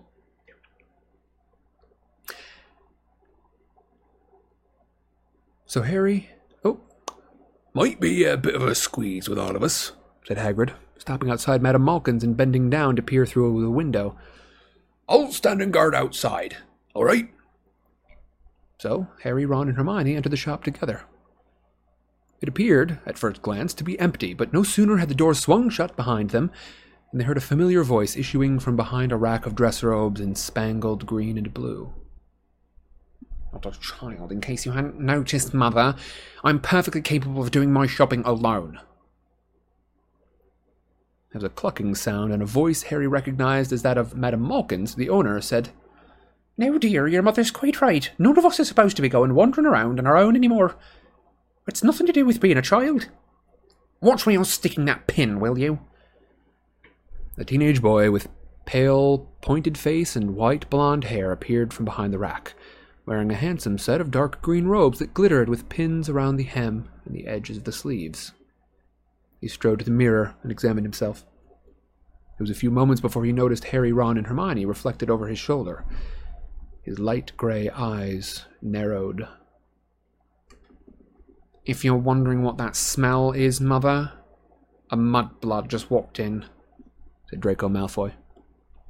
I don't think there's any need for language like that, said Madame Malkin, carrying out, scurrying out from behind the cla- scurrying out from behind the clothes rack, holding a tape measure and a wand. And I don't want wands drawn in my shop either, she added hastily, for a glance toward the door had shown her that Harry and Ron were both standing there with their wands drawn and pointed at Malfoy. Hermione, who was standing slightly behind them, whispered, No, don't. Honestly, it's not worth it. Yeah, like you dare to do magic outside of school, sneered Malfoy. Who blackened your eye, Granger? I want to send them flowers. That's quite enough, said Madame Malkin sharply, looking over her shoulder for support. Madam, please. Narcissa Malfoy strolled out from behind the clothes rack. Put those away, she said coldly to Harry and Ron. If you attack my son again, I shall ensure that it is the last thing you ever do. Really? Said Harry, taking a step forward and gazing into the smoothly arrogant face that, for all its pallor, still resembled her sister's. He was as tall as she was now. Going to get a few Death Eater pounds to do us in, are you? Madame Malkin squealed and clutched at her heart. Really, you shouldn't accuse. Dangerous thing to say. Wands away, please. But Harry did not lower his wand. Narcissa Malfoy smiled unpleasantly. I see that being Dumbledore's favorite has given you a false sense of security, Harry Potter. But Dumbledore won't always be there to protect you. Harry looked mockingly all around the shop. Wow! Look at that! He's not here now! So why not have a go? I might be able to find you a double cell in Azkaban with your loser of a husband. Malfoy made an angry movement toward Harry, but stumbled over his overlong robe. Ron laughed loudly. Don't you dare talk to my mother like that, Potter! Malfoy snarled. It's all right, Draco, said Narcissa, restraining him with her thin white fingers upon his shoulder. I expect Potter will be reunited with dear Sirius before I am reunited with Lucius. Harry raised his wand higher. Harry, Harry, no, moaned Hermione, grabbing his arm and attempting to push it down by his side. Think! You mustn't! You'll be in such trouble! Madame Malkin dithered for a moment in the spot, then seemed to decide to act as though nothing was happening, in the hope that it wouldn't. She bent toward Malfoy, who was still glaring at Harry. I think I left this, um, the sleeve. It should come a bit higher, dear. Just let me. Ouch! bellowed Malfoy, slapping her hand away. Watch where you're putting pins, woman! Although I don't think I want these anymore. She pulled the robe. He pulled the robes over his head and threw them onto the floor at Madame Malkin's feet. You're right, Draco, said Narcissa, with a contemptuous glance at Hermione. Now that I know what kind of scum shops here, we'd better do it at Twilfitt and Tatting's. And with that, the pair of them strode out of the shop, Malfoy taking care to bang as hard as he could into Ron on the way out. Well, really, said Madame Malkin, snatching up the fallen robes and moving the tip of her wand over them like a vacuum cleaner, so that it was removed of all the dust. She was distracted through all of the fittings of Ron and Harry's new robes, tried to sell Hermione's wizard's robes instead of witches, and when she finally bowed them out of the shop, it was with an air of being glad to finally see the back of them. Got everything? asked Hagrid brightly as they reappeared at his side. Just about, said Harry. Did you see the Malfoys? Yeah, said Hagrid, unconcerned. Well, they wouldn't dare make trouble in the middle of Diagon Alley, Harry. Don't worry about them. Harry, Ron, and Hermione exchanged looks, but before they could disabuse Hagrid of this uncomfortable, oh, before they could disabuse Hagrid of this comfortable notion, Mr. and Mrs. Weasley and Ginny appeared, all clutching heavy packages of books. Everyone all right? said Mrs. Weasley. Got your robes? Right then, we can pop in at the apothecary, and I'll ops on the way to Fred and George's. Stick close now. Neither Harry nor Ron bought any ingredients at the apothecary, seeing that neither were going to be studying potions, but both bought large boxes of owl nuts for Hedwig and Pigwidgeon at Eeylops Owl Emporium. Then, with Mrs. Weasley checking her watch every minute or so, they headed farther along the street in search of Weasley's Wizard Wheezes, the joke shop run by Fred and George. We really haven't got too long, Mrs. Weasley said, so we'll have to just have a quick look around and then back to the car. We must be close. That's number 92, 94. Whoa, said Ron, stopping in his tracks. Set against the dull, poster muffled shop fronts around them, Fred and George's windows hit the eye like a fireworks display. Casual passers-by were looking back over their shoulders at the windows, and a few rather stunned-looking people had actually come to a halt, transfixed. The left-hand window was dazzlingly full of an assortment of goods that revolved, popped, flashed, bounced, and shrieked. Harry's eyes began to water just looking at it. The right-hand window was covered with a gigantic poster, purple like those of the Ministry, but emblazoned with flashing yellow letters. Why are you worrying about you know who? You should be worrying about you know poo, the constipation sensation that's gripping the nation. Harry started to laugh. He heard a weak sort of moan beside him and, her, and turned to see Mrs. Weasley, gazing dumbfounded at the poster. Her lips moved silently, mouthing the name You Know Pooh. They'll be murdered in their beds, she whispered. No, they won't, said Ron, who, like Harry, was laughing. this is brilliant. And he and Harry led the way into the shop. It was packed with customers. Harry could not get near the shelves. He stared around, looking up at the boxes piled to the ceiling. Here were the skiving snack boxes that the twins had perfected during their last unfinished year at Hogwarts. Harry noticed that the nosebleed nougat was most popular, with only one battered box left on the shelf. There were bins full of trick wands, the cheapest merely turning into rubber chickens or pairs of briefs when waved, the most expensive beating the unwary user around the head and neck, and boxes of quills which came in self inking, spell checking, and smart answer varieties. A space cleared in the crowd, and Harry pushed his way toward the counter, a gaggle of delighted ten year olds was watching a tiny little wooden man slowly ascending the steps to a real set of gallows, both perched on a box that read, Reusable Hangman. Spell it right or he'll swing. Patented daydream charms? Hermione had managed to squeeze through to a large display near the counter and was reading the information on the back of a box bearing a highly colored picture of a handsome youth and a swooning girl who were standing on the deck of a pirate ship. One simple incantation, you'll be able to enter a top quality, highly realistic, 30 minute daydream, easy to fit into the average school lesson and virtually indetectable. Side effects include vacant expression and minor drooling, not for sale to under 16s. You know, said Hermione, looking up at Harry, that really is extraordinary magic. Well, that, Hermione, said a voice behind them, you can have one for free. A beaming Fred stood before them, wearing a set of magenta robes that clashed magnificently with his flaming hair. How are you, Harry? They shook hands. And what's happened to your eye, Hermione? Your, your punching telescope? she said ruefully. Oh, blimey, I forgot about those, said Fred. Here. He pulled a tub out of his pocket and handed it to her.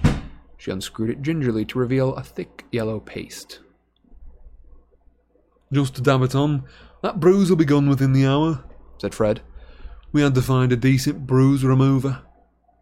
We're testing most of our products on ourselves. Hermione looked nervous. It's safe, isn't it? she asked.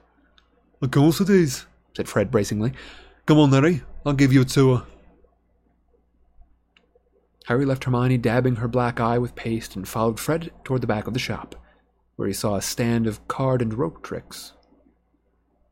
Muggle magic tricks, said Fred happily, pointing them out. For freaks like Dad, you know, who love Muggle stuff. It's not a big earner, but we do fairly steady business. They're great novelties. Oh, where's George? Fred's twin shook Harry's hand energetically. Giving him the tour? Come through the back, Harry. That's why. That's where we're making the real money. Pocket anything and you pay for it in more than galleons. He added warningly to a small boy who had hastily whipped his hand out of the tub labeled edible dark marks. They'll make anyone sick. George pushed back the curtain behind the muggle tricks, and Harry saw a darker, less crowded room. The The packaging on the products lining these shelves were more subdued. We've just developed this more serious line, said Fred. Funny how it happened. You wouldn't believe how many people, even people who work in the ministry, can't do a decent shield charm, said George. Of course, they didn't have to do. Hmm? Of course, they didn't have you teaching them, Harry. That's right. We thought shield hats were a bit of a laugh, you know. Challenge your mate to jinx while to jinx you while wearing it, and watch his face as the jinx just bounces off. But the ministry bought 500 for all its support staff. We're all getting massive orders.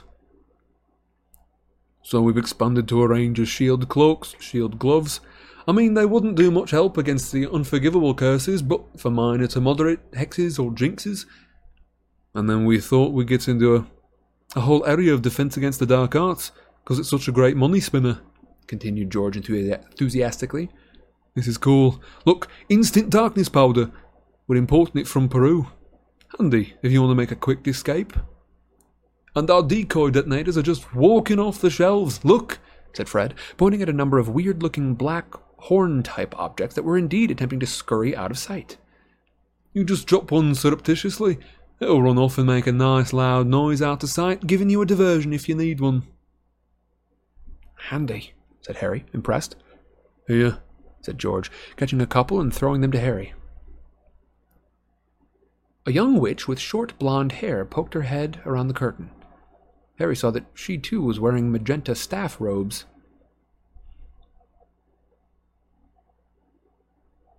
All right, we need a voice, folks. I need a voice for the assistant. Probably should have pulled this one sooner, but I'd forgotten she was in this chapter. Was in the art. I don't know why I forgot. I need a I need a female voice. Hmm. Something distinctive, ideally. I tried share, man. I, I give it a shot. It just wasn't. Uh, it wasn't like. I don't have a lot of, f- f- you know, fine control with that. Angelina Jolie. what does? Uh, Witch Hazel's saying Southern.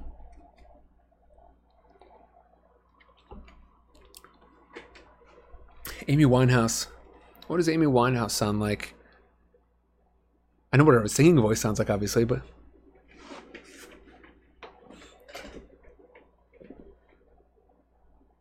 Hmm. Ellen. I've seen a couple of votes for Southern. All right, that's enough for Southern that I think I'm going to go with that one. But everyone, I appreciate it.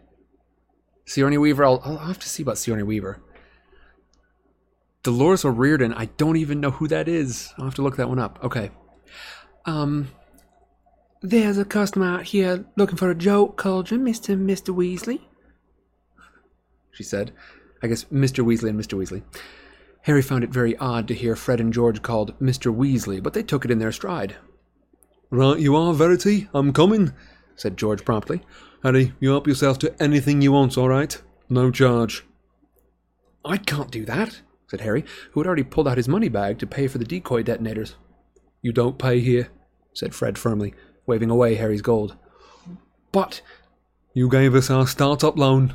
We haven't forgotten, said, Ron, said George sternly. Take whatever you like. Just remember to tell people where you got it if they ask. George swept off through the curtain to help with the customers, and Fred led Harry back into the main part of the shop to find Hermione and Ginny still poring over the patented daydream charms. In the American accent, it's patented. Uh, Gwendog, I'm going to keep the South African one in mind because I do like that one. It's one of the more unique ones that I can pull off. Um, I'll have to I'll have to think of who that's going to be good with though. A good thought. Okay. Um, Haven't you girls found our special Wonder Witch products yet? asked Fred. Follow me, ladies. Near the window was an array of violently pink products around which a cluster of excited girls was giggling enthusiastically. Hermione and Ginny both hung back, looking wary. There you go, said Fred proudly. Best range of love potions you'll find anywhere. Ginny raised an eyebrow skeptically. Do they work? she asked. Certainly they work for up to 24 hours at a time, depending on the weight of the boy in question. And the attractiveness of the girl, said George, reappearing suddenly at their side. But we're not selling them to our sister, he added, becoming suddenly stern. Not when she's already got about five boys on the go from what we've. Whatever you've heard from Ron is a big fat lie, said Ginny calmly, leaning forward to take a small pink pot off the shelf. What's this? Guaranteed 10 second pimple vanisher, said Fred. Excellent on anything from boils to blackheads, but don't change the subject. Are you or are you not currently going out with a boy called Dean Thomas? Yes, I am, said Ginny. And last time I looked, he was definitely one boy, not five. What are those? She was pointing at a number of round balls of fluff in shades of pink and purple, all rolling around the bottom of a cage and emitting high pitched squeaks.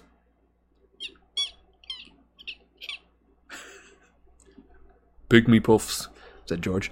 Miniature puffskins. We can't breed them fast enough. So what about Michael Corner? I dumped him. He was a bad loser, said Ginny, putting a finger through the bars of the cage and watching Pygmy Puffs crowd around it. They're really cute. They're fairly cuddly, yes, conceded Fred. But we're moving through boyfriends a bit fast, aren't we? Ginny turned to look at him, her hands on her hips. There was such a Mrs. Weasleyish glare on her face that Harry was surprised Fred didn't recoil. It's none of your business. And I'll thank you, she added angrily to Ron, who had just appeared at George's elbow, laden with merchandise, not to tell tales about me to these two. That's three galleons, nine sickles, and a nut, said Fred, examining the many boxes in Ron's arms. Cough up. I'm your brother. And That's our stuff that you're nicking. Three galleons, nine sickles. I'll knock off the nut. But I haven't got three galleons, nine sickles. You better put it back then, and mind you put it back on the right shelf. Ron dropped several boxes, swore, and made a rude hand gesture at Fred that was, unfortunately, spotted by Mrs. Weasley, who had chosen that moment to reappear. If I see that again, I'll jinx your fingers together, she said sharply. Mum, can I have a pygmy puff? said Ginny at once. A what? said Mrs. Weasley warily. Look, they're so sweet. Mrs. Weasley moved aside to look at the pygmy puffs, and Harry, Ron, and Hermione momentarily had an unimpeded view out of the window. Draco Malfoy was hurrying up the street alone. As he passed Weasley's Wizard Wheezes, he glanced over his shoulder. Seconds later, he moved beyond the scope of the window, and they lost sight of him.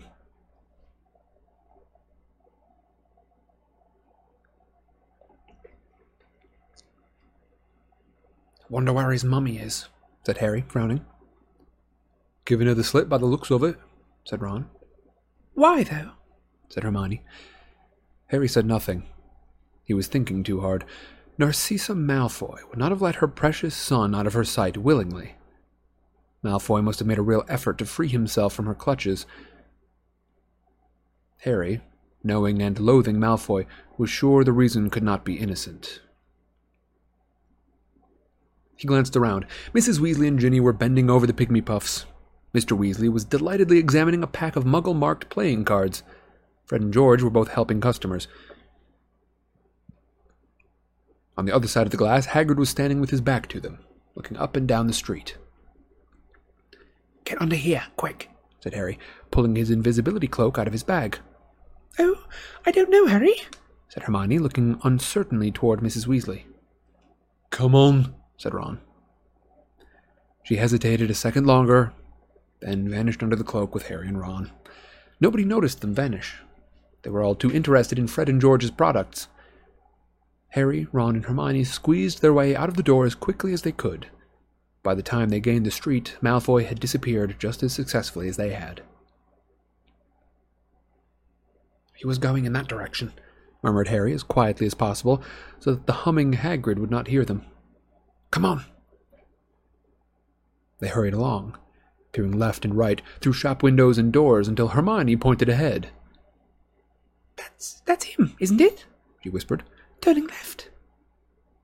Big surprise, whispered Ron, for Malfoy had glanced around, then slid into Knockturn Alley and out of sight. Quick, or we'll lose him, Harry said, speeding up. Our feet will be seen, said Hermione quietly, as the cloak flapped a little around their ankles. It was much more difficult hiding the three of them under the cloak nowadays. It doesn't matter, said Harry impatiently. Just hurry. But Knockturn Alley, the side street devoted to the dark arts, looked completely deserted. They peered into windows as they passed, but none of the shops seemed to give any but none of the shops seemed to have any customers at all. Harry supposed it was a bit of a giveaway in these dangerous and suspicious times to buy dark artifacts, or at least to be seen buying them. Hermione gave his arm a hard pinch. Ouch! Shh! Look! He's in there! She breathed in Harry's ear.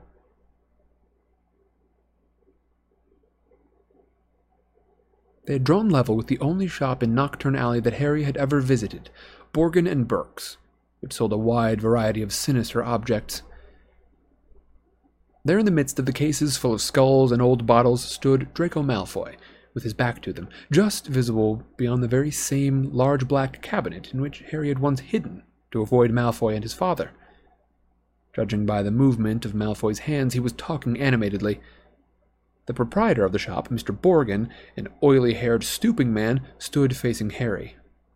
He was wearing a curious expression of mingled resentment and fear.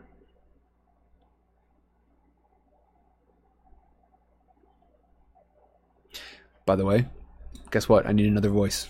Give me I need a voice for an oily haired stooping man named Mr. Borgin.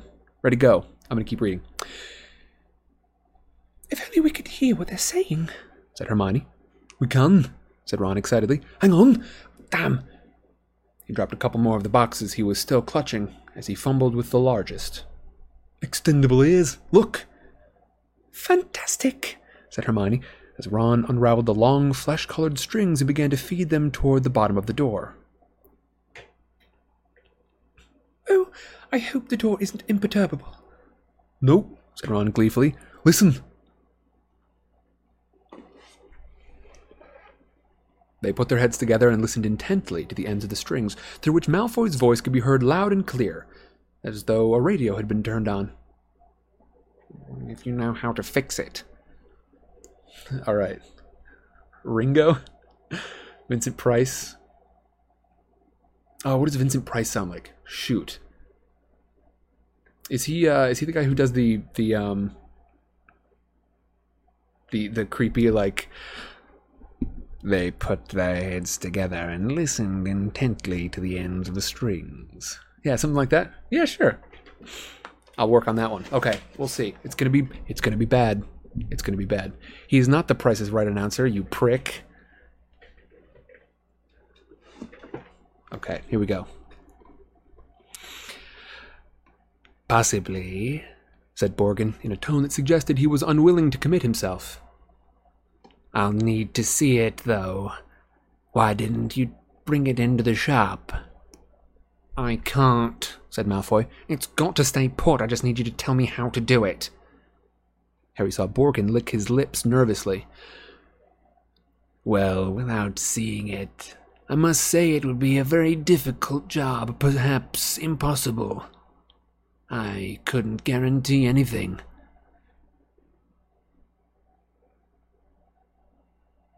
No, said Malfoy, and Harry knew just by his tone that Malfoy was sneering. Perhaps this will make you more confident. He moved toward Borgin and was blocked from view by the cabinet. Harry, Ron, and Hermione shuffled sideways to try and keep him in sight, but all they could do, all they could see was Borgin, looking very frightened. You tell anyone, said Malfoy, and there will be retribution. You know Fenrir Greyback?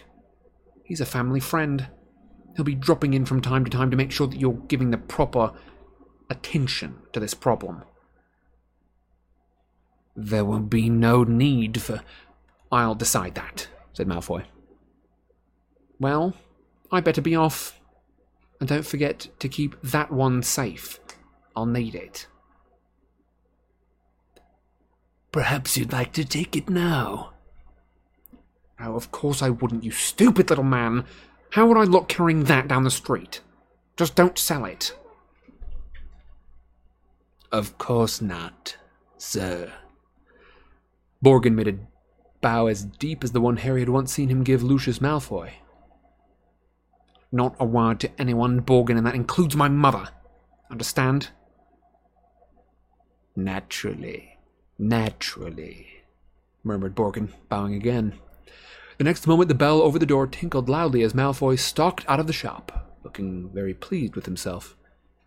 He passed so close to Harry, Ron, and Hermione that they felt the cloak flutter around their knees again. Inside the shop, Borgin remained frozen.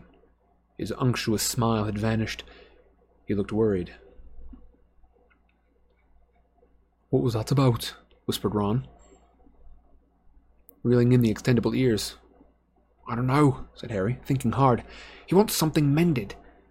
He thinks he wants to reserve something in there. Could you see what he pointed to when he mentioned that one? No, he was behind that cabinet. You two stay here, whispered Hermione. What are you. But Hermione had already ducked out from underneath the cloak. She checked her hair in the reflection in the glass, then marched into the shop, settling. Setting the bell tinkling again. Harry hastily fed the extendable ears back under the door and passed one of the strings to Harry. Hello. Horrible morning, isn't it? Hermione said brightly to Borgin, who did not answer, but cast her a suspicious look. Humming cheerily, Hermione strolled through the jumble of objects on display. Is this necklace for sale? she asked, pausing beside a glass fronted case. If you've got one and a half thousand galleons, said Mr. Borgin coldly. Oh, um, no, I haven't got quite that much, said Hermione, walking on. What about this lovely, um, skull? Sixteen galleons. So it's for sale then? It isn't being kept kept for someone? Mr. Borgin squinted at her. Harry had the nasty feeling he knew exactly what Hermione was up to. Apparently, Hermione felt she had been rumbled too because she suddenly threw caution to the winds. The thing is that, um, boy who was in here just now, Draco Malfoy, well, he's a friend of mine, and I want to get him a birthday present. But if he's already reserved anything, I obviously don't want to get him the same thing. So, um. It was a pretty lame story in Harry's opinion, and apparently Borgin thought so too. Out, he said sharply. Get out. Hermione did not ask to be. Hermione did not wait to be asked twice, but hurried to the door with Borgin at her heels. As the bell tinkled again, Borgin slammed the door behind her and put up the closed sign. Oh, that's a. I don't like that image. Hermione hurrying to the door with Borgin immediately behind her because I've I've got him imagined in my head, sort of being shaped like the Babadook. Don't love that. Don't love that picture of her like running to the door. Just the shot, shot straight on as they both like She's coming to the door and he's like right behind her. Spooky. Oh, well, said Ron, throwing the cloak back over Hermione. Worth a try, but you were a bit obvious. Well, next time you can show me how it's done, Master of Mystery, she snapped. Ron and Hermione bickered all the way back to the Weasleys. Oh, excuse me. Ron and Hermione bickered all the way back to Weasley's Wizard Wheezes, but they were forced to stop so that they could dodge undetected around a very large. Nope. nope. Large comes later in this paragraph. Where they were forced to stop so that they could dodge undetected around a very anxious looking Mrs. Weasley and Hagrid, who had clearly noticed their absence. Once in the shop, Harry whipped off the invisibility cloak, hid it in his bag, and joined in with the other two. When they insisted, in answer to Mrs. Weasley's accusation, oh boy, in answer to Mrs. Weasley's accusations that they had been in the large back room all along, that she could not have looked properly.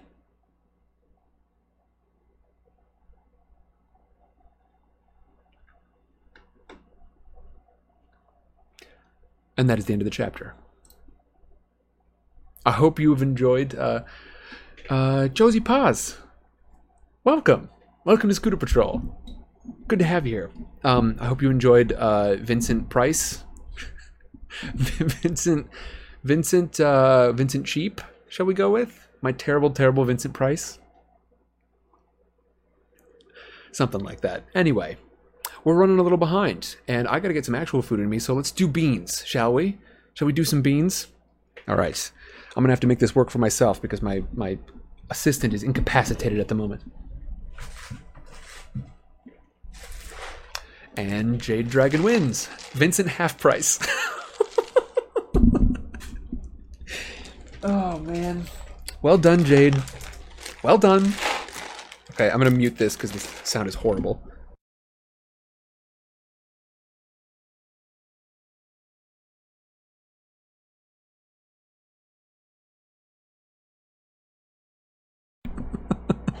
Vincent half price is much too perfect. Okay, so are we ready for some beans? Hmm. Louis Allen, thanks for coming down. Have a good one. Say hi to the goats for me. are you going to give them Harry Potter names? 22, you are very welcome. Beans, beans, beans. Hook Love One. Oh, Hook Love One. Um, I recognize your your picture from the Discord. How you doing? Oh, I can't remember what your name is in the Discord though. It's like one, two, three, or something. Oh boy, I don't remember what it is exactly. But I know I know yous. Discount Vincent. Vincent half price is much, much too good to pass up. Okay, here we go. Now, a couple of announcements as we go. I can't I can't quite see whether or not this is going to be in frame because I want to stay I want to stay blindfolded. Um, but here's this one. These these beans are as usual. Um, tuna, thanks for the gif. Oh, good lord! Do you have like a weird bean? You got a weird. Got an, a, a bean ambassador. Okay. Um, as usual, I'm going to go through my schedule really quick. Um, these beans are as a result of y'all telling people about this stream. So, thank you very much uh, for anyone who is uh, who shares um, the the hashtag. And I realized um, I looked through and realized I need to change up my hashtag. Um, by the way, don't put don't put the answer into to the beans in chat because I'm going to have to guess, and y'all are going to have to help me out. Um, but this is as a result of uh, people sharing things. So I'm doing five beans, but the new hashtag is HP Out Loud. So anyone who shares any of my stuff with that hashtag or who uses that hashtag for themselves, HP Out Loud, um, I will I'll I'll throw back an extra bean for them. And no, the window is closed for right now, you punks, because I know McQuick is going to try and argue for it. Witch Hazel says, "Thanks for the read. Got homework. Time to go." Have a good one. Bye, Witch Hazel. See you next time. Okay. This one, it feels um, kind of strawberry y. I'm trying to decide if I'm getting that little bit of banana to decide whether or not it's one of the milkshakes or the the smoothie or whatever it is. Hmm. Hmm. It's between streams, you punks. That's right. Heart book one. O equals yo. I don't think it'll register as like a searchable um, hashtag, and I've got to be able to search for it so that I know when when people have actually used it. Um, but yeah, O, o equals yo. That's our that's our special motorcycle uh, emoji. Tuna's got it in chat down there.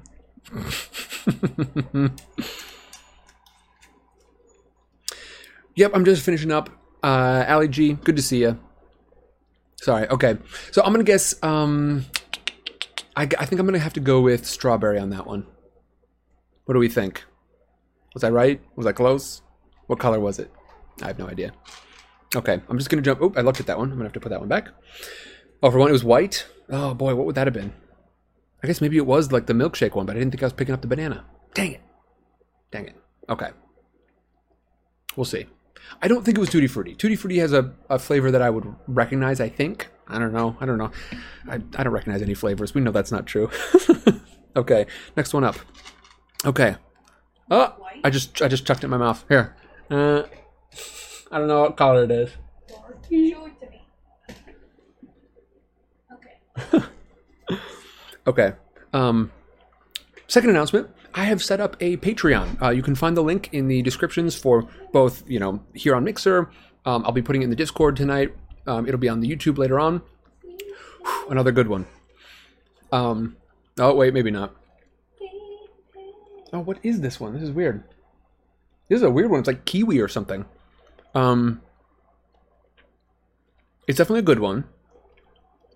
But it had kind of a bitter kind of pop to. Oh, I wonder if that's the carbonation that they tried to go with. Hmm. I'll come back to this.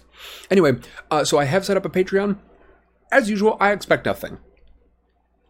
I know that um, you know, especially for a lot of people, like this, this is a fairly challenging time, and so um, I expect nothing from it. I am going to continue to do uh, Harry Potter as we've done it. I'm going to continue to do our other adventures uh, in Dungeon World and, and, games and such as we have before. But I do think it's cool um, that we live in a time where this sort of thing is possible, where people can, um, you know, support people like this. I've supported people like that before.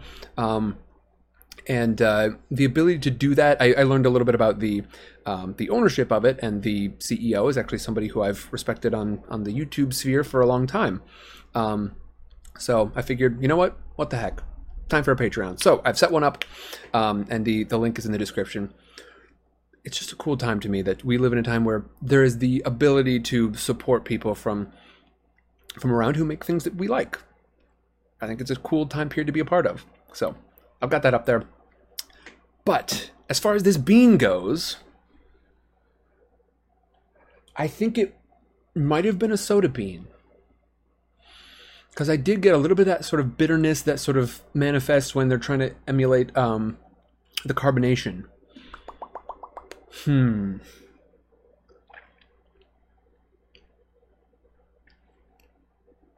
I'm not sure. I'm not sure what this is. I do have to make a guess. It's definitely sweet. It's definitely um, kind of fruity.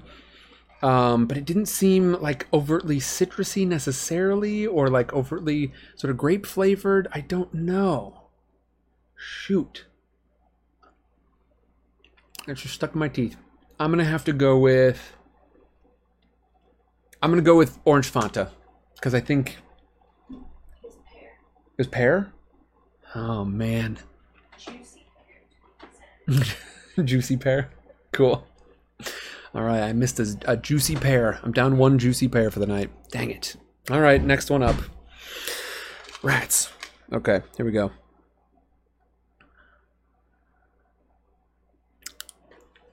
That one, I, I could see the shadow of my hand through the through the um, the hat. Okay. Uh, next up, let's see. Um, this is going to be my la- oh boy, it's a rotten egg or something. Ugh. My schedule. Oh, good lord, I hate this. Um, next Tuesday, I am going to do a how to play RPGs stream. Um, is going to be just a primer for people who have never played RPGs before. You can check that at one o'clock on um, on Tuesday, one o'clock Pacific time. Of course, there's the time zone converter uh, in the Discord, the the mixer, all that. Um, on Wednesday, we do our adventures in in uh, video games. Right now, we're playing. Um, we'll either be doing. We'll probably be doing more Disco Elysium because I want to make some more progress on that. Uh, a fantastic game. It's nice and slow paced if you want something gentle. But it's a lot of fun. Rachel, I don't just swallow the bad beans. I like chew them. It's still sitting in my mouth right now.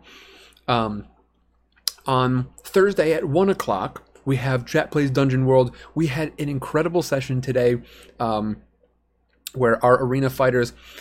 We actually lost two people. We lost uh, Javier and uh, Celius. Both went down, uh, leaving only Lenaith to save the day. Um, but I would absolutely encourage you to go listen to those and check it out because it is a, a, super cool thing. It is the first of its kind, and I am crazy excited about it. I'm so excited about that that uh, that show. I would love to be doing uh, more with that, longer sessions, um, and uh, getting more people in there. Bowtie says you got a high Constitution score, Sam, being able to eat that. I like to think I do. It's got a little bit of bad sweetness to it, which makes me think that either it's just residual from old beans or it was a uh, one of the milk ones. I'm gonna go. I think I'm gonna go with rotten milk, spoiled milk, whatever it is. Can you either confirm or deny, chat? Hold on. One of our cats is eating plastic or something.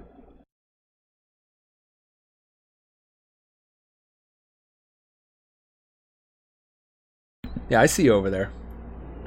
I make a big loud noise where I hiss and then slap my leg.